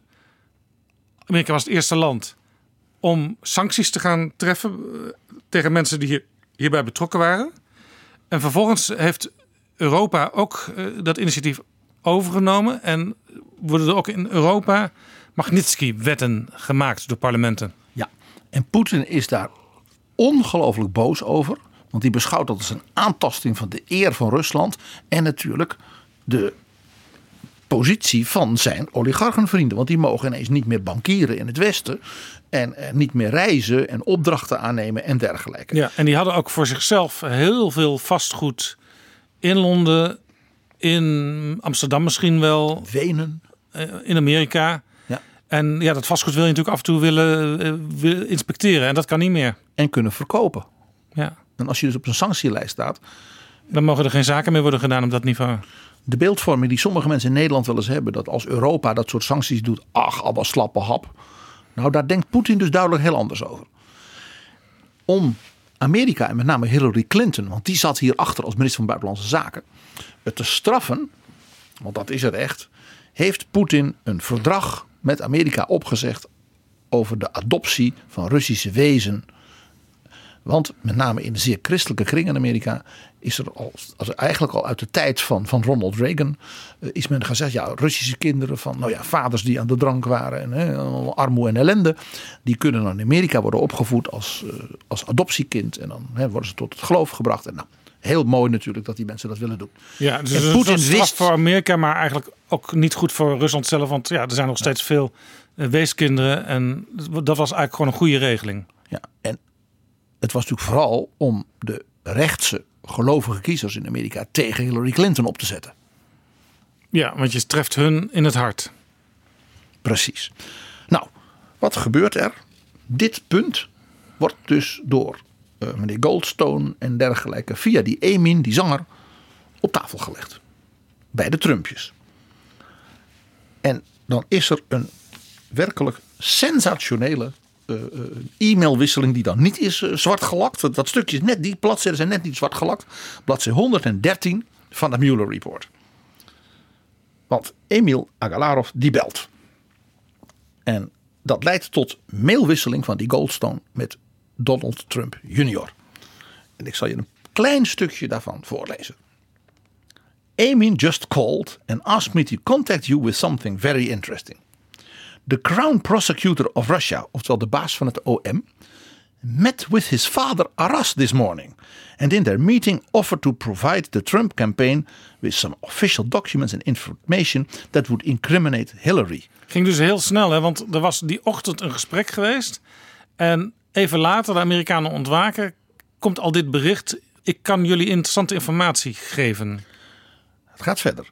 This is obviously, let op het woord obviously, very high level and sensitive information, but is part of Russia and its government's support for Mr. Trump, helped along by Aras and Amin. What do you think is the best way to handle this information? Would you be able to speak to Amin about it directly? En dat, dit stuurde hij allemaal in een e-mailtje.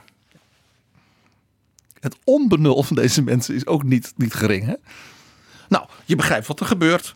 Eh, Trump junior, het eh, intellect van de familie, reageert juichend. Die zegt, eh, thanks Rob, I appreciate, I love it. Especially later in the summer. Dus Goldstone die meldt dat bij Emin. En Emin meldt aan Goldstone, ik wil onmiddellijk persoonlijk met Trump junior praten. Ja. Dus de, de klauwen gaan erin, hè? Nou ja, je begrijpt het al. Emin vraagt de volgende dag: Is er al nieuws aan die Goldstone? En dan schrijft uh, uh, Mueller: On the same day, Goldstone again emailed Trump Jr. and asked when Trump Jr. was free to talk with Emin about this Hillary info. Ja, ja, dus daar wordt voor de zoveelste keer in dit hele traject vastgelegd dat de Trumpjes heel graag dirt on Hillary wilden hebben, no matter waar het vandaan kwam. Nog gekker. Trump junior reageert onmiddellijk. He could speak now. Waarop Goldstone, altijd beschikbaar blijkbaar hè, als publicist van Emin, een telefoongesprek tussen Emin Agalarov en Trump junior regelt. En de dagen daarna, zo schrijft Mueller heel droogjes, zijn er meerdere uitgebreide telefoongesprekken geweest tussen Emin Agalarov en Donald Trump Jr. En het allerleukste is dat de note, note 690 op bladzijde 114, daar staat Donald Trump Jr. call records en dan zwart gelakt met daarop de woorden grand jury. ja, dus daar komt ook nog wat. Nou, uh, dit leidt ertoe dat er op 9 juni een bijeenkomst is in de Trump Tower over adopties. Oftewel over de Magnitsky-wet. Ja. En waar Poetin zo woedend over is. En waar hij van af wil. En dat de schuld van Hillary is. En daar komt dus een mevrouw die gewoon rechtstreeks van de KGB is. Bemiddeld door Emin en Aras Agalarov. En dat gesprek dat leidt vervolgens tot niks. Nee. En daarbij wordt onmiddellijk verslag gedaan door de Russische operatives die daarbij aanwezig waren. Bij Emin en Aras Agalarov. En dan denk je, nou ja, er is dus verder niks gebeurd. Maar ja, een jaar later, juli 2017, krijgt de Amerikaanse pers lucht van wat daar gebeurd is. En, en ja, persoonlijk zeg ik erbij, ik was die maand juli in de Verenigde Staten, in Texas en New Mexico. Het was alle dagen, dus 's morgens bij het nieuws en s'avonds bij het nieuws, dus feest. Het ging daar over de Ja. hele dag. Want Don Jr. die kwam dus dan eh, met van die blufferige verklaringen. En ja, zoals ik al zei, hij is niet heel slim. Dus hij bracht die journalisten alleen maar nog meer Ja. weten. heel, heel doorzichtig allemaal. Ja, dus die gingen bij die Goldstone. En die zei, oh, was die er ook bij? Nou, dan willen we weten waar het dan over ging. En inmiddels, de Mueller is dus via die Goldstone dus ook achter wat er in die dagen tussen Don Jr., Goldstone en Emin Agalarov ging. Want, want ik, ik herinner me niet al die, die, die, Nee, dat- die dagen dat- meer dat begrijp ik. Maar ik kan me voorstellen dat zo'n Don Junior die probeert natuurlijk allerlei anderen erbij te slepen. Hè, van ja, maar daar waren, waren meer mensen bij betrokken en zo. En die noemt dan namen. En dat maakt het alleen maar erger. Want dan kunnen de onderzoekers, die kunnen, en de, na de journalisten, de onderzoekers, kunnen hun gang gaan en vinden nog meer. Dus die hadden op een bepaald moment een hele lijst van shady Russen die daarbij aanwezig waren. Waaronder een, mevrouw waarvan iedereen wist dat hij dus eh, diep eh, zeg maar in de Russische geheime dienst zat. Nou, eh, en die Goldstone zat daarbij als de contactman naar Emin en dus Aras Agalarov. En nou ja, jij en ik weten dus dat is gewoon rechtstreeks Poetin. Ja. Leven het Eurosongfestival Baku 2012. Nou, dus die Goldstone, die, die, dat wordt hem natuurlijk heet onder de voeten. En wat doet hij? Je raadt het al. Contact opnemen met Emin. Jij zou denken, nou, ik zou hem maar een beetje gedijst houden. Ja. Nee hoor. Dus hij stuurt hem een tekstmessage. Want ook daar is eh Mueller aangekomen met de volgende tekst. I made sure I kept you and your father out of this story. If I contacted, if I am contacted, I can do a dance and keep you out of it. Even daarna stuurt hij FBI now investigating. Toen ik dit las, ja, Ja, bladzijde dit is het 121. aller- natuurlijk het allerdomste wat je kunt doen. Hè? Je, je zegt, ik hou jullie er buiten. En dat ga je tijdens het moment dat de FBI zit mee te luisteren en mee te lezen... ga je dat nog eens even flink eh, onderstrepen. naar iemand die dus de directe nou ja, contactman is. Dus ik, ik las dit en toen dacht ik, die mensen van de, van de FBI, zeg maar, de auteurs van dit rapport voor meneer Mueller, die hebben echt wenend van het lachen deze zinnetjes zo keurig aan elkaar geplakt. FBI now investigating. en je hoort dus die jongens tegen elkaar zeggen, sure we are. Ja? Nou, eh eh, Emin die gaat uiteraard reageren. En ook dat hebben ze.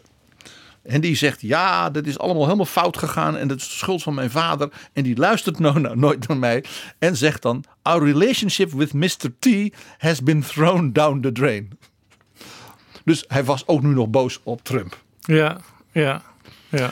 Nou zegt eh eh, eh, eh, Bueller, dat is mooi. Dat dus de verbinding tussen de Agalarovjes en de Trumpjes inmiddels minder goed was. Maar, maar Mueller heeft ook meer onderzocht. Ja. Dus die kwam erachter dat toen, de- toen Trump al president was, de Agalarovjes nog gewoon doorgingen met al hun contacten. Zo is er een hele serie felicitatiebrieven rond de verkiezingscampagne natuurlijk. Er zijn e-mails van die Emin naar Donald Trump en zijn staf. Want voor de verjaardag van Donald Trump zou Emin een prachtig schilderij laten bezorgen. Dat dan moest worden opgehangen in de Trump Tower. Er is een boek van Aras Agalarov. Mannen schrijven boeken, dat weet je. Dat zijn grote Tuurlijk, literatoren. tuurlijk. En dat boek moest worden aangeboden met een opdracht aan Donald Trump. En daar is een brief over bezorgd en wat dan niet. En de Secret Service, zo meldt Mueller, zo heel droogjes, op bladzijde 9 van de schriftelijke antwoorden van Trump aan Mueller. Want die zijn een bijlage bij het rapport. Ja, die heb ik ook gelezen. De Secret Service heeft al deze cadeaus gescreend. Ja, want er zouden natuurlijk wel eens microfoontjes, cameraatjes in kunnen zitten. Eh, van alles en nog wat. Ja. Jaap, ik rond af. Wat zien wij hier? Wij zien dus dat tussen Trump en Poetin er een soort bondkraag van bemiddelaars tussen zit. Een oligarchenfamilie uit Baku met enorme belangen. Enorm. Enorme belangen. En met hele bijzondere relaties in de top van Azerbeidzjan. Emin Agalarov Ja. is, was tot voor kort, want ze zijn gescheiden, de schoonzoon van de dictator, maar is wel de vader van dus de opvolgers van deze dynastie. Ja, en misschien toch nog even tussendoor, want je bent het afronden. Een aantal betrouwbare bronnen geleden hadden we Pieter Omtzigt te gast. En die vertelde over zijn strijd als lid van de parlementaire assemblee van de Raad van Europa. tegen corruptie binnen die Raad van Europa. door de Azerbeidjani, die daar ook met een aantal mensen vertegenwoordigd zijn. En met andere woorden, Pieter Omtzigt, Nederlandse Kamerlid, maar dus ook lid van die Assemblee van de Raad van Europa, strijdt tegen dit dictatoriale systeem van Azerbeidzjan, wat zijn klauwen ook in de Raad van Europa heeft. Exact, Jaap. Want dat was waar ik in de afronding inderdaad zou gaan landen. Want die verbindingen laat Mueller dus impliciet heel helder zien. En dat is dus iets waar je eigenlijk koud om het hart van wordt. Ja, en, en, en Pieter Omtzigt vertelde dat hij vaak heel veel moeite heeft om, om zich staande te houden in die strijd tegen corruptie in Europa. Eh, maar hier heeft hij in feite met dat Mueller-rapport weer een soort bijkomend bewijs van hoe klooiig het allemaal in elkaar zit. En hoe intens centraal gestuurd en bewaakt dit dus uit de toppen van die regimes is. Nou, eh, en het heeft dus een verbinding met die Magnitsky-wet, waar Poetin dus alles voor wil doen om die te bestrijden. Nou, je begrijpt het al. Wie heeft in Europa, in de Raad van Europa, want dat is de mensenrechtenbewaker in Europa, de Magnitsky-wet aan de kaart gesteld. Dat Europa daaraan mee moet doen. Ja, dat weet ik. Dat is Pieter Omtzigt. Juist. De Raad Europa is hier het centrale punt. Pieter heeft hier zelfs in de Duma in Moskou hoorzittingen over georganiseerd. In de Duma? Jazeker. Het is namelijk zo dat omdat Rusland lid is van de Raad van Europa, de Assemblee van de Raad van Europa dus vergaderingen mag organiseren in het parlement van de lidstaat. Ah, dus je hebt een soort recht op, op vergaderruimte. En dan kun je dus ook mensen horen. Nou, het is dus niet zo raar dat de oligarchen van Azerbeidzjan in de assemblee van de Raad van Europa, dus bij collega's van Pieter die te koop zijn, van alles zijn gaan proberen ja, om de onderzoeken naar mensenrechten schendingen en dergelijke te ondermijnen. Omtzigt heeft dat blootgelegd, heeft daar bij ons nou ja, zeer kleurrijk over verteld. In, in, dat, in die editie van Betrouwbare Bronnen was de toch vaak zo droge beta Pieter Omtzigt werd ineens zeer kleurrijk in zijn verhalen over hoe de Azeri die deden. Laten we even luisteren naar een stukje uit die betrouwbare bronnen. Daar was sprake van eh, kilo's caviar, van Kilo's caviar, tapijten, geld, tapijten, MacBooks, schijnt. Zou Goud. Ehm, bezoek aan prostituees, was je vergeten, Jaap. Ja. Heel bijzonder allemaal. Engelse parlementariërs die hun boek gratis ver- vertaald kregen door, ehm, door, door Azerbeidzjan. Joost mag weten waarom ze en dan ligt het daar in de boekhandel. Dan ligt het in, dan heb je je boek in Turks vertaald, ja. Dat was Pieter Omtzigt over zijn strijd in de Raad van Europa tegen de verderfelijke criminele invloed daar van de Azerbeidzjani. En hij heeft dat dus bloot kunnen leggen door onderzoek. En er zijn dus nu, zo gaf hij dus ook aan, in een serie Europese landen parlementariërs veroordeeld vanwege dat ze zich lieten omkopen dan wel schijnopdrachten van die oligarchen voor hun instituutje of hun onderzoek en dergelijke. Met name ook dat soort dingen doet natuurlijk enorm denken aan wat we hier in de Verenigde Staten zagen. Ja. Deals waarbij je dan, we gaan een ge- gebouw bouwen, dat komt er verder nooit. Maar er zijn wel allerlei verbindingen. En dat is dus het bijzondere, denk ik, hiervan. En de verbinding tussen eh, het Mueller Report en zeg maar, die aflevering van Betrouwbare Bronnen met onze vriend Omtzigt. Ja, dat trof mij wel zeer toen ik ja, ging, ging spitten en lezen en kijken. En want je ziet nu dat het Mueller Report ontrafelt een beetje zoals omzicht. De methodes, de financiële lijnen en de netwerken, maar zij van Poetin, ja, op het hoogste niveau zelf, met dus oligarchen uit Azerbeidzjan, die omzicht ook tegenkomt. En hun hulpjes, al die merkwaardige tussentypes die Pieter Omzicht dus in zijn eigen assemblee tegenkwam. Ja. Mocht je dus als luisteraar van deze betrouwbare bronnen eh, nog meer willen beluisteren na deze aflevering, ga dan naar die met Pieter Omtzigt. Want dan word je ineens nog veel meer duidelijk over het verhaal wat PG zojuist verteld heeft. En zo zien we hoe de geschiedenis van het Eurosong Festival, waar onze vriend Max van Wezel zo van genieten kon. En dus de ontwikkeling van Europa als culturele gemeenschap. Van landen die met elkaar ook elkaars muziek delen en daar dus feest omheen kunnen vieren. In deze wereld van nu ook weer verbonden kan raken met de meest merkwaardige regimes en types. En in het midden van het hele verhaal staat een popster van het Songfestival van 2012. En hij zong, hoe toepasselijk, Never Enough. Nooit genoeg, nooit voldoende. Helemaal tot slot, PG. Nu we toch weer bij het Songfestival teruggekeerd zijn en jij als kenner, wie gaat het Songfestival winnen dit jaar? Azerbeidzjan. Oh, ik dacht het eigenlijk zelf toch meer Duncan Lawrence, die jonge uit Spijkenisse die voor Nederland uitkomt. Want die heeft best een leuk, leuk liedje gemaakt. Uh, maar Azerbeidzjan, ja, ik heb eventjes het lijstje erbij genomen, PG. Zij mogen als laatste optreden in de laatste aflevering van de finale. Dat is vaak heel gunstig voor ze, toch? Ja, want al die landen Hoeveel zal dat gekost hebben? Dubben van wat, wat, wat, wat moeten wij nou stemmen? En dan komt tot slot nog zo'n lied wat toch ook wel weer op een bepaalde manier indruk maakt. Die jongen die dat gaat doen, die heet Genghis. Nou ja, Genghis Khan. Ja, dat is, dat is, dat is, uh, ja. Hij is geboren in Moskou. Uiteraard. Er zit weer een linkje dus. Hij heeft meegedaan aan de Oekraïense versie van The Voice in 2014. Waarom ook niet? En zijn liedje, ja, je zal het niet geloven, wat hij in Tel Aviv vertel, vertel. ten gehoor zal brengen, heet Truth. Waarheid. Never enough truth. We can never have enough truth. Fake news, fake news. en dus zullen we maar eindigen met een stukje van Chingis Mustafayev, mooie achternaam, en Truth. Dankjewel, PG. Je hebt het muziekje. Ja, tuurlijk. Dat is muziek. Geweldig!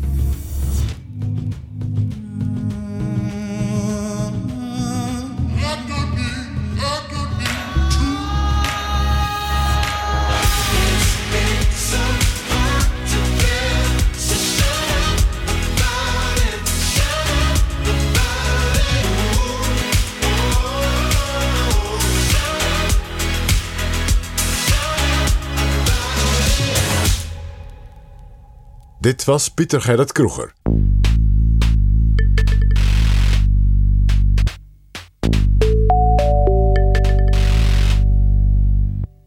Dit is Betrouwbare Bronnen met Jaap Jansen. Ik ga praten met de vrouw die in de Nederlandse media meestal wordt aangekondigd als Margrethe Vestager. Maar haar naam spreek je net iets anders uit. We would say Margrethe Vestager. Vestager. Ja, exactly. oh, well done. Ze was op haar 29e al minister van Onderwijs in Denemarken. Ze stond model voor premier Brigitte Nieborg uit Borgen. En ze wordt de powervrouw genoemd, de drakendoder. Ik ga praten met de Deense Europees commissaris voor concurrentie Margrethe Vestager, spitsenkandidaat van de Europese Liberalen, om Jean-Claude Juncker op te volgen als voorzitter van de Europese Commissie. Concurrent dus van de Duitse christendemocraat Manfred Weber, die te gast was in Betrouwbare Bronnen aflevering 24, en van de Nederlandse sociaaldemocraat Frans Timmermans en de Nederlandse GroenLinkser Bas Eickhout. Margrethe Vestager was de afgelopen vijf jaar eurocommissaris voor mededinging, een functie die eerder bijvoorbeeld Nelly Kroes had. Vestager wordt de drakendoder genoemd omdat ze grote techbedrijven als Facebook en Google miljardenboetes oplegde. Dat zorgde er mede voor dat zij van alle eurocommissarissen de populairste is. Met een approval rate van ruim 50% populairder dan Juncker en vicepresident Timmermans. Welcome, Margrethe Vestager. You are candidate to be the next president of the European Commission, but you're not the only liberal who's candidate. There's a team of seven. How come? Well, it comes from uh, sort of two different line of thinking. One is that we would like to discuss the ideas and uh, sort of specific proposals. What should we do on substance? What should be the direction of Europe? And in that, we would like to represent more than just one person. So we have five women and two men. Uh, I think the age span is from the youngest to the oldest, uh, 40 years, uh, coming from all sides of Europe, in order to be able, hopefully, to inspire people to vote and to discuss where do we want to go. And the second uh, part is an, a criticism of this idea of the Spitzenkandidat. Because I think the European democracy has two sources of uh, legitimacy. One coming from our directly elected representatives in the European Parliament, one coming from member states. And the two should co decide. It isn't for Parliament uh, to monopolize this procedure, neither for the Council. Because it is the interaction between the two, I think, that constitutes uh, the legitimacy in our democracy. But five years ago, uh, there was also this Spitzenkandidat thing. And then Parliament got a much tougher grip on the process. Don't you think it's important that the European Parliament uh, becomes more and more important? But European Parliament is very important. And I think there is a change in culture from, um, from the fight uh, to gain more power as a parliament to the culture of using power. Because now the parliament is an, is an equal as a legislator with the council. Uh, it is a very strong parliament in its internal procedures. Uh, it has a very strong influence of European uh, politics. And I think that change is very important. Uh, also because when, when I speak with people, they never ever ask for some proposal on interinstitutional uh, reform or uh, a tweak in the treaty in that uh, article. They ask what to do about climate change, how to keep us safe, uh, how to make sure that my children can get uh, a good job to provide for themselves. And it's also a way to say, well, we should discuss some substance where we want to go. This is the thing to discuss. In my podcast, I had Manfred Weber, Spitzenkandidat for the Christian Democrats, and he accused you and the Liberals of not playing the game by the rules in the eyes of the Parliament. But it's not for the Parliament just to set the rules. And that is the full point in, in our democracy. To say, well, you cannot just because you set your set of rules expect anyone to play by those set of rules. Uh, and the thing is that it's not for, for everyone to, to become a Spitzenkandidat. There could be heads of state and government that would be just a person you would want to put ahead of the commission. Uh, and they are in a position now, they cannot just uh, run as a member of the European Parliament, European Parliament can do. And I think it's very important to have this open mind because the European democracy is not a copy of something. It doesn't come from a textbook. It comes from, a, a, I think, a deep rooted knowledge about what can keep us stable this balance between the representatives of citizens and the representatives of citizens in the form of member states. Are you also a little bit reluctant on the Spitzenkandidat system because you, as the liberal group, the ALDE party, never uh, becomes number one in this process? It's always the Christian Democrats or maybe sometimes the Social Democrats. Yeah, but, but the, the Christian Democrats, the EPP, they're not number one they tend to be the biggest minority. And the point is not to be some big minority, it is to form a coalition. Uh, because one of the biggest challenges is for people to come together, to find solutions. And no minority can say, well, this is how things should be. Uh, we can come from different positions in order to create a majority where it's not your solution and not my solution, but a solution that is something that we can mirror ourselves in, but that is a common solution. So it's maybe the same as in the Danish and in the Dutch political system that the biggest party is not automatically having the prime minister. Well, also because that this is not a prime minister. And, and for me, it's very important because we have so many governments in Europe, but we have only one commission. And the commission has a very special role uh, as the guardian uh, of the treaty, as the body to make sure that everyone is equally treated.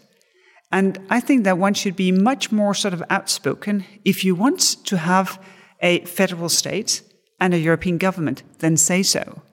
Instead of sort of uh, not really wanting to do it, beating a little around the bush, uh, because then we could have the real discussion. For me, it's very important that we have a commission. So you are not in favor of having in the future a federal Europe? No, I am not. Uh, I don't think that that there is any kind of sort of uh, silver bullet in a reorganization of our structures. I think that if you want to gain the trust of citizens in Europe, it's in your actions and in your ability to listen and to work together to find those actions to be credible and to be put into real life. And if you are not a federalist, is it then that um, you maybe want some pioneer groups in the European Union, uh, member states that go on much faster and further than other member states on some specific topics? Well, I definitely think that it's better when we do things together. Um, that being said, we already have uh, uh, a number of different speeds in Europe. My own country, Denmark, uh, has her very own speeds, somewhat slow, one would say, uh, because of the opt outs. Uh, you have the Eurogroup, uh, you have the Schengen countries, you have the banking union, which is also open for non Euro members. you have the group of countries that came together to, to design our patent system. So you already have uh, different speeds. I think that this is something that you can do, but I don't think that it should be the preferred model because our strength comes from our diversity coming together and finding solutions that are binding for everyone. Also because that one of the fundamentals is the four freedoms and the single market. Because the single market, the access to uh, 500 million customers, a very vibrant uh, business uh, community as well, that you you risk to to destroy is you if you have more and more clubs uh, because clubbing in nature has the risk of being exclusive instead of being open. And it's the interaction and the integration among member states, also in the markets, that has allowed a lot of the prosperity that has been created over the last uh, 10 years. Yes, and you are one of the guardians of the internal market. We talk about that later. Mm -hmm. What's the main reason for you to become part of that group of seven that wants to be in, in front of the liberals? Well, first and foremost, because um, I, I, really like to take part in, in political debate. If I in any way can inspire people to take part in it, uh, I think that is um, that is a must do. Uh, I just saw people presented me with numbers saying that 50% of Europeans will not vote. Uh, it's not even necessarily an active decision. In the Netherlands, five years ago, only 37% of the voters turned up for the vote. And this is really thought provoking because their representatives will make decisions on uh, labor market issues, uh, on climate change, on how we are kept safe, on cybercrime, on business opportunities uh, in the single market. And, and to leave that to de facto a minority of voters, that I think we should reverse. So people need to be more aware of the importance of everything happening in, in Brussels? Well, I think one of the things is to, to, that we have to stop talking about it as EU politics, something in Brussels, because it is as as much as anything else, uh, sort of day to day things that ought to be discussed more in member states. And I think that is one of the main errors that we have been integrating member states in, in the union, but we have not been integrating the union in member states. So it's also part of uh, Danish internal politics and Dutch internal politics, what is happening here in Brussels. Indeed. But the thing is that if you look at the election campaigns now, they are all national. Uh, here, I think in most discussions, they are about European issues through a Danish lens, a Dutch lens, a Portuguese, uh, Portuguese lens. They, they don't, do not have sort of uh, the European perspective. And that sometimes, I think, makes it less interesting because then you don't see the differences also when it's about uh, the political divisions that we have in Europe. What's the main thing that is at stake in those elections this time? The main thing is very fundamental uh, because we have parties running for the European Parliament who says that they will de facto do their best for the Parliament not to work, that it shouldn't work. You mean the nationalists, the populists? That it should be uh, destroyed from within. Uh, and this means that we have something to protect.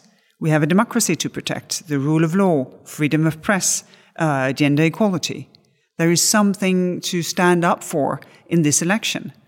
Uh, and it's, it's not just, you know, values uh, or slogans or sound bites. bites, bites. Uh, this is real life. This is everyday issues. In Holland, uh, we already had for many, many years uh, Geert Wilders. Nowadays, young voters are charmed by a new political leader. His name is Thierry Baudet. I don't know whether you heard of him. I heard of him, yes. Uh, he wants an exit. What do you say to those young voters charmed by Thierry Baudet? Well, now we have an exit in full scale. It is not a test, it is real life uh, when the UK is leaving. What I see doesn't seem very attractive. Um, I still regret the result of the referendum. I think it would be better for everyone if the Brits had decided to stay. But when you look at it, you see the trouble that comes with it. And from what I see, is that what you're left with, if you withdraw, is lack of control. It is actually the opposite of taking back control, it is leaving control behind. Yeah, losing every control. The populists argue against what they call the elite. But isn't the problem that this European uh, system is a very hybrid thing? You talked already about the parliament on the one side, the commission, the government leaders. They all play their role and they all have to play it sometime together. But that's not very easy to understand for an average voter. No, so, so it's easy for the, Yeah, yeah, the yeah, opponents but- to call but- upon the elite. But neither is the national democracies. And, and no one is asking you to take a multiple choice test about how your national democracy work with different chambers and coalition governments and all of that before you vote. You accept sort of automatically, this is my democracy, this is my country, I vote for the people that I trust. If we just had the same approach to the European democracy, but it is as if someone is saying, oh, no, you should know in every detail how these different things work. And that is very difficult because people have a life. But the second thing is that I'm always, you know, on my toes if someone say, I represent the people. Well, very often you don't represent me. Uh, and I, I think it's a very, very daring proposition to say, I represent the people against someone else. But everyone is different. That's a part of democracy that we have different opinions, and that is one of the fundamental rights. How big is the chance that you will return to the Commission uh, because your party is not in government at the moment? Well, it may not be that big. Uh, there's an election coming up in Denmark, so uh, no one knows who will be in government uh, when this decision will have to be taken. But in my experience, if you want something, you should ask for it. The worst thing that can happen is that you get a no. They have to know you are available. Yes. And you know, when you haven't get got a quick no, maybe you get a slow yes. And uh, you, you like to go on in your with your portfolio you have at the moment? Well, this is this is what I have, have wished for because I have this sense that we're in the middle of something. Uh, we have an industrial revolution going on. Uh, we're definitely not uh, in a in a balanced situation yet. We still have the development of uh, AI, um, blockchain, uh, quantum computing, robotics, automatization, autonomous driving, all of that ahead of us. And, and we're in a situation where our societies try to gain speed in order to make sure that it's not technology that sets the direction for our uh, countries, but it is our democracies that sets the direction. And in that, in what I have worked with uh, now these uh, five years, I have this sense that it's now we can push, it's now we can achieve something. So it's really important that we don't lose speed and momentum because the technological revolution that goes on with unimpeded speed uh, while we reorganize uh, commission and parliament and what have we. So it's better to stay on. Then another one can be the next commission president. You talked already about the role of the uh, heads of government. So maybe our Dutch Prime Minister Mark Rutte can be uh, the next one that's leading the commission. But I don't think at this point in time one should exclude anyone because it will be a very complex process uh, once the European election is over as to how will the parliament constitute itself, uh, what does the council think. Uh, and I think it's very important to, to go into these processes with an open mind because it's not a given what direction we will take as Europe, and we have to find the people uh, who can lead this. Not only the head of uh, the Commission, but also the head of the Council, the first uh, Vice President, maybe the second. So it's more or less a black box. I think there will be a lot of discussions that you and I will not be invited to, and we will only hear about by uh, by rumors.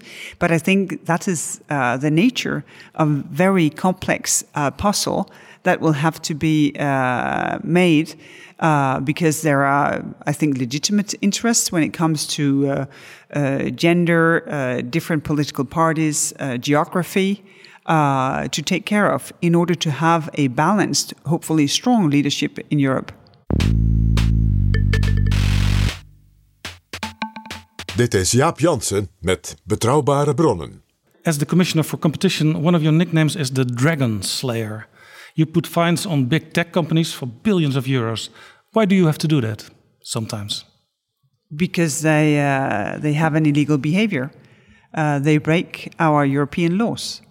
For example, you, until now, uh, so far, three times had to fine Google for millions of euros. What did Google do wrong? Well, one thing they didn't do wrong was to be successful, because you're more than welcome uh, to be successful in Europe.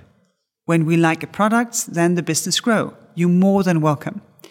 But, and that may be a, a European thing as well. When you are successful, when you get a lot of power and a lot of strength, also comes a special responsibility not to misuse that strength, to make it difficult for others to compete against you. And this was exactly what Google did, not once, not twice, but three times. And we still have a couple of uh, sort of preliminary uh, investigations uh, into Google behavior. For example, Google uh, had a dominance in online advertising. Google was pressing phone companies to put Google apps with the Android system. Google was putting Google Shopping above other shopping services. And that's the reason you find uh, Google. Does a company like Google learn from those fines? Well, it's not the fine in itself. The fine is there to punish uh, your illegal behavior. But with the fine also comes an obligation to stop what you're doing and to change your behavior because you cannot put anything in place that will have the same negative effect.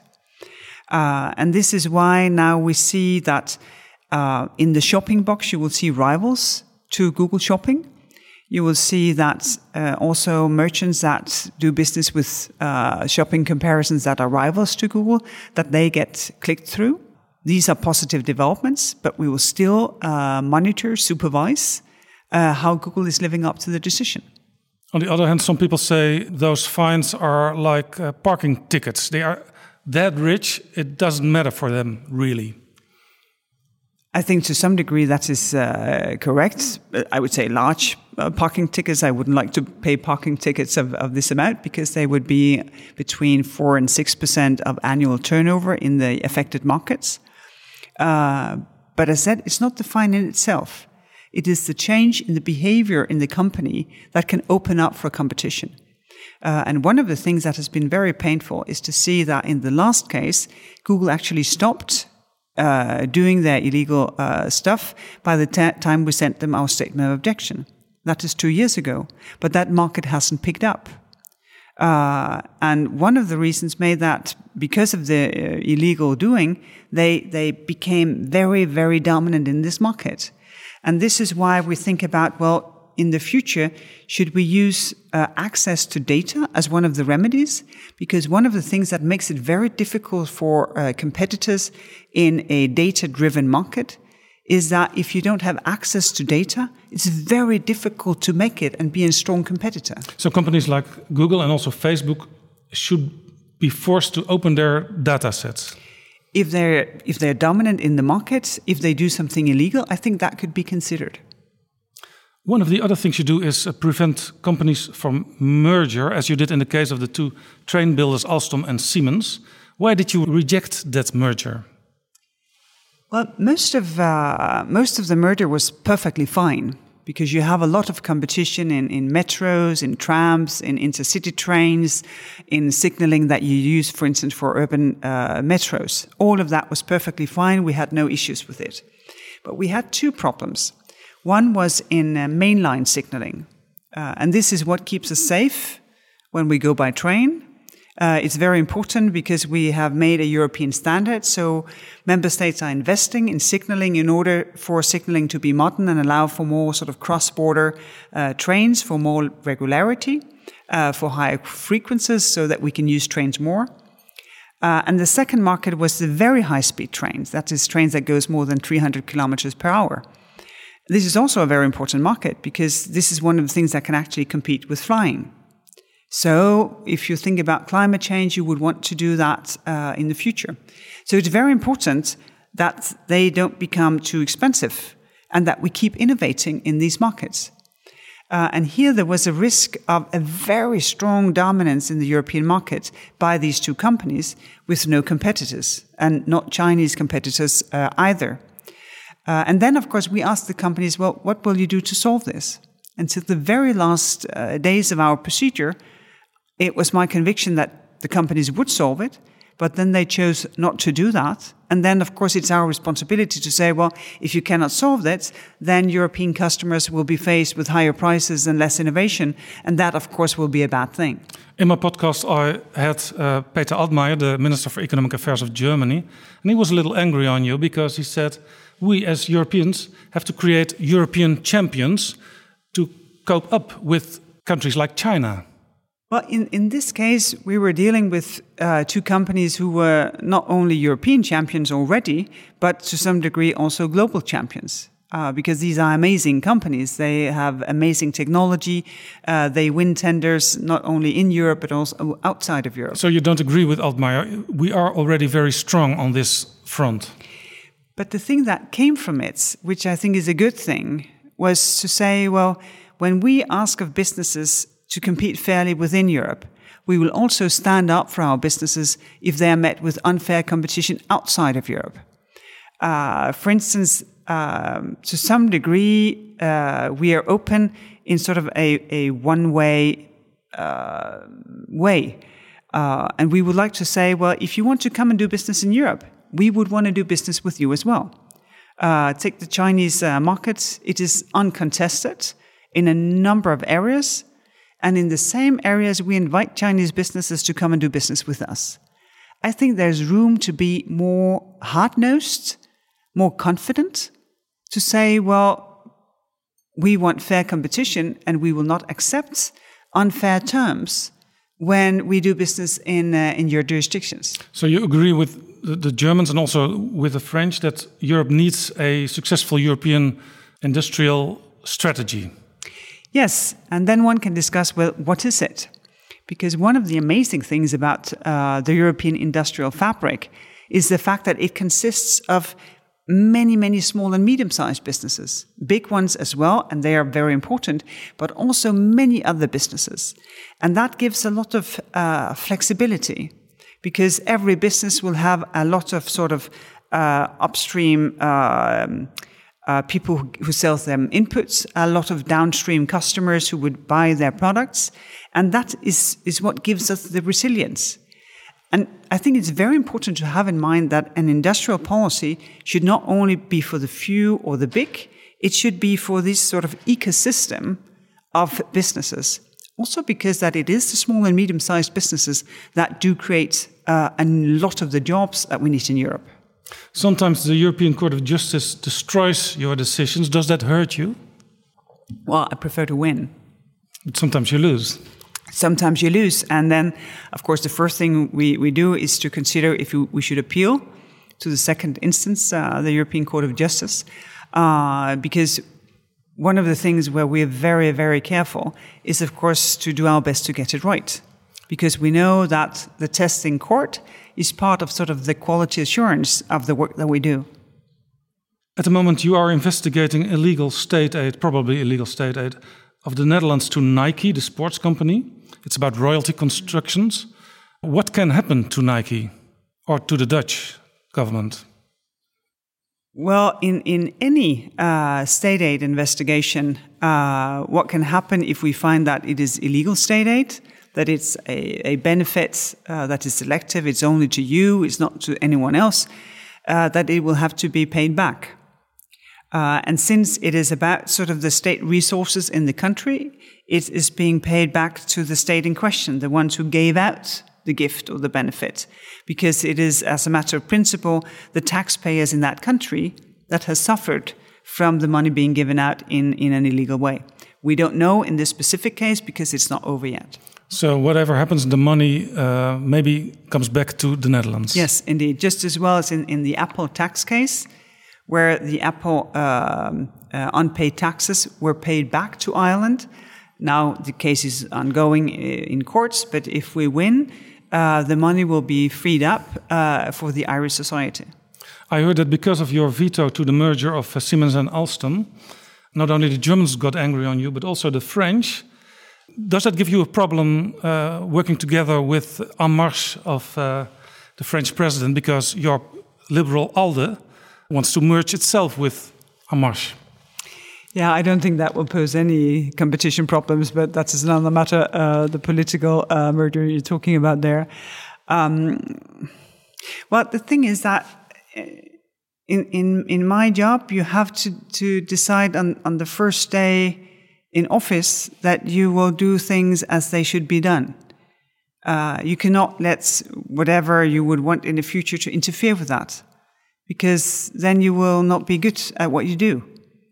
And I, I think from my experience, if, if your next job is going to be a good job, you have to be present uh, in the job you have already.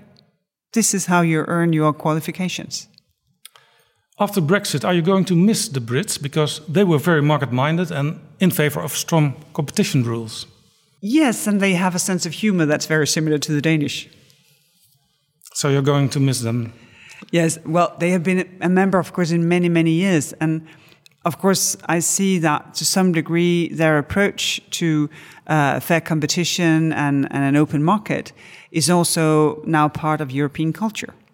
In the Dutch parliament two weeks ago, a resolution was adopted to call on the Dutch government to have the ever closer union clause out of the European treaties. Do you think that's a good idea? Well, I think that is sort of in the, in the, in the category of, of symbolism because the point is not in those symbols. The point is if if we can work together to find concrete solutions. Because if you have an ever closer union or not, well, what is that compared to fighting climate change?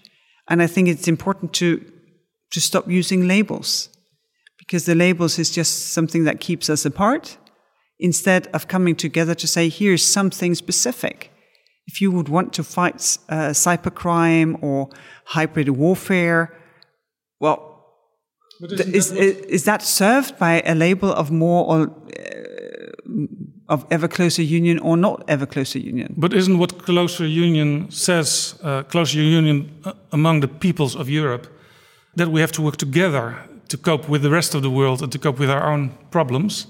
So I think it's a very important sentence, uh, striving for an ever closer yeah, but, union in Europe. But probably for me, I think about it as a legal term, that being legally bound closer and closer together.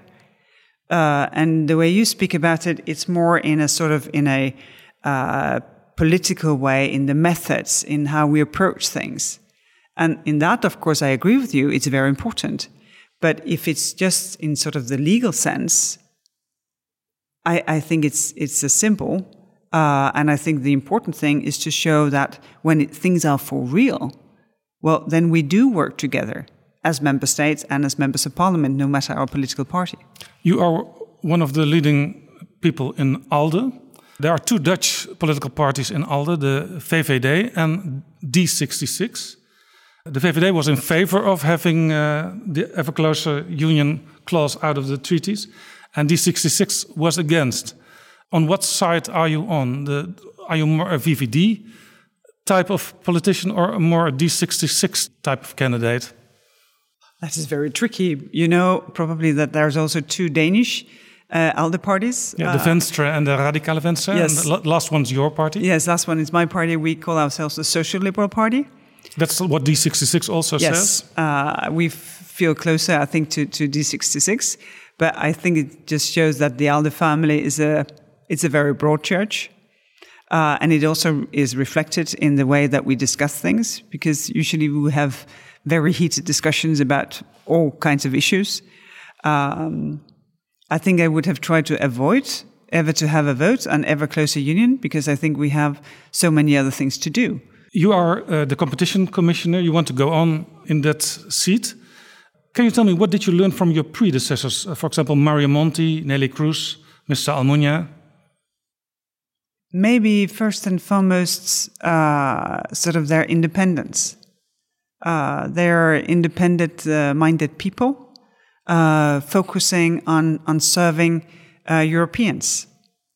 Um, not the technicalities of, uh, of our um legal procedures, of the economic analysis, all of that, but to make sure that what you think about when you get up in the morning is I serve Europeans to make sure that they get a fair deal in the marketplace. Can you give the Juncker Commission a report score uh, out of 10? Uh, I talking about my party, we tend to think that if you should get a feedback, it should be a qualified feedback because sometimes the numbers will not tell you very much. It would be the on the upper end uh, of that scale. What's Uh, the best best thing the Commission did, and what's the the most well sad thing you had to do as a Commission, or you did as a Commission? Wh- What are you proud of?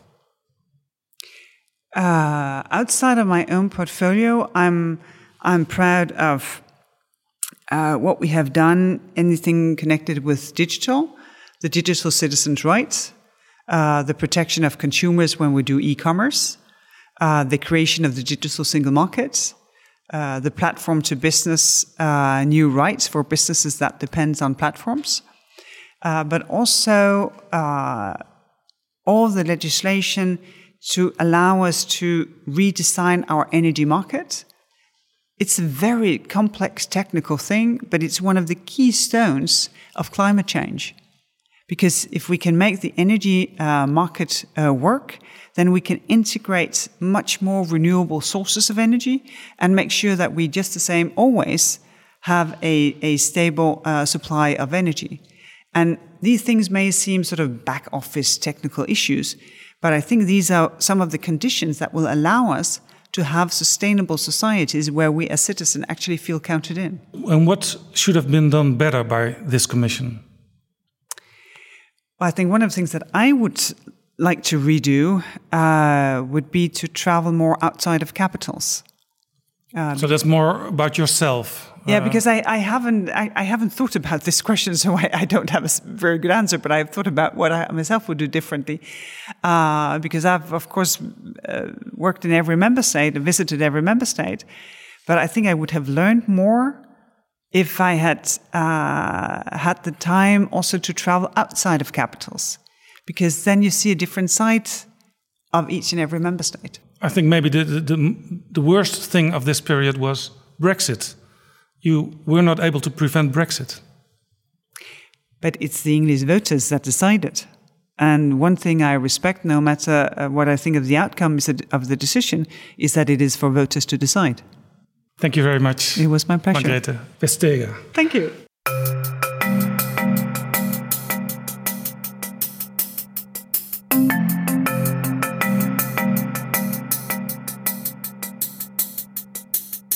Zo, dit was Betrouwbare Bronnen aflevering 36. Dankjewel voor het luisteren. Ik hoop dat je het interessant vond. Ook de volgende Betrouwbare Bronnen staat trouwens in het teken van Europa. De laatste dan voor de Europese parlementsverkiezingen. Tot dan, hoi!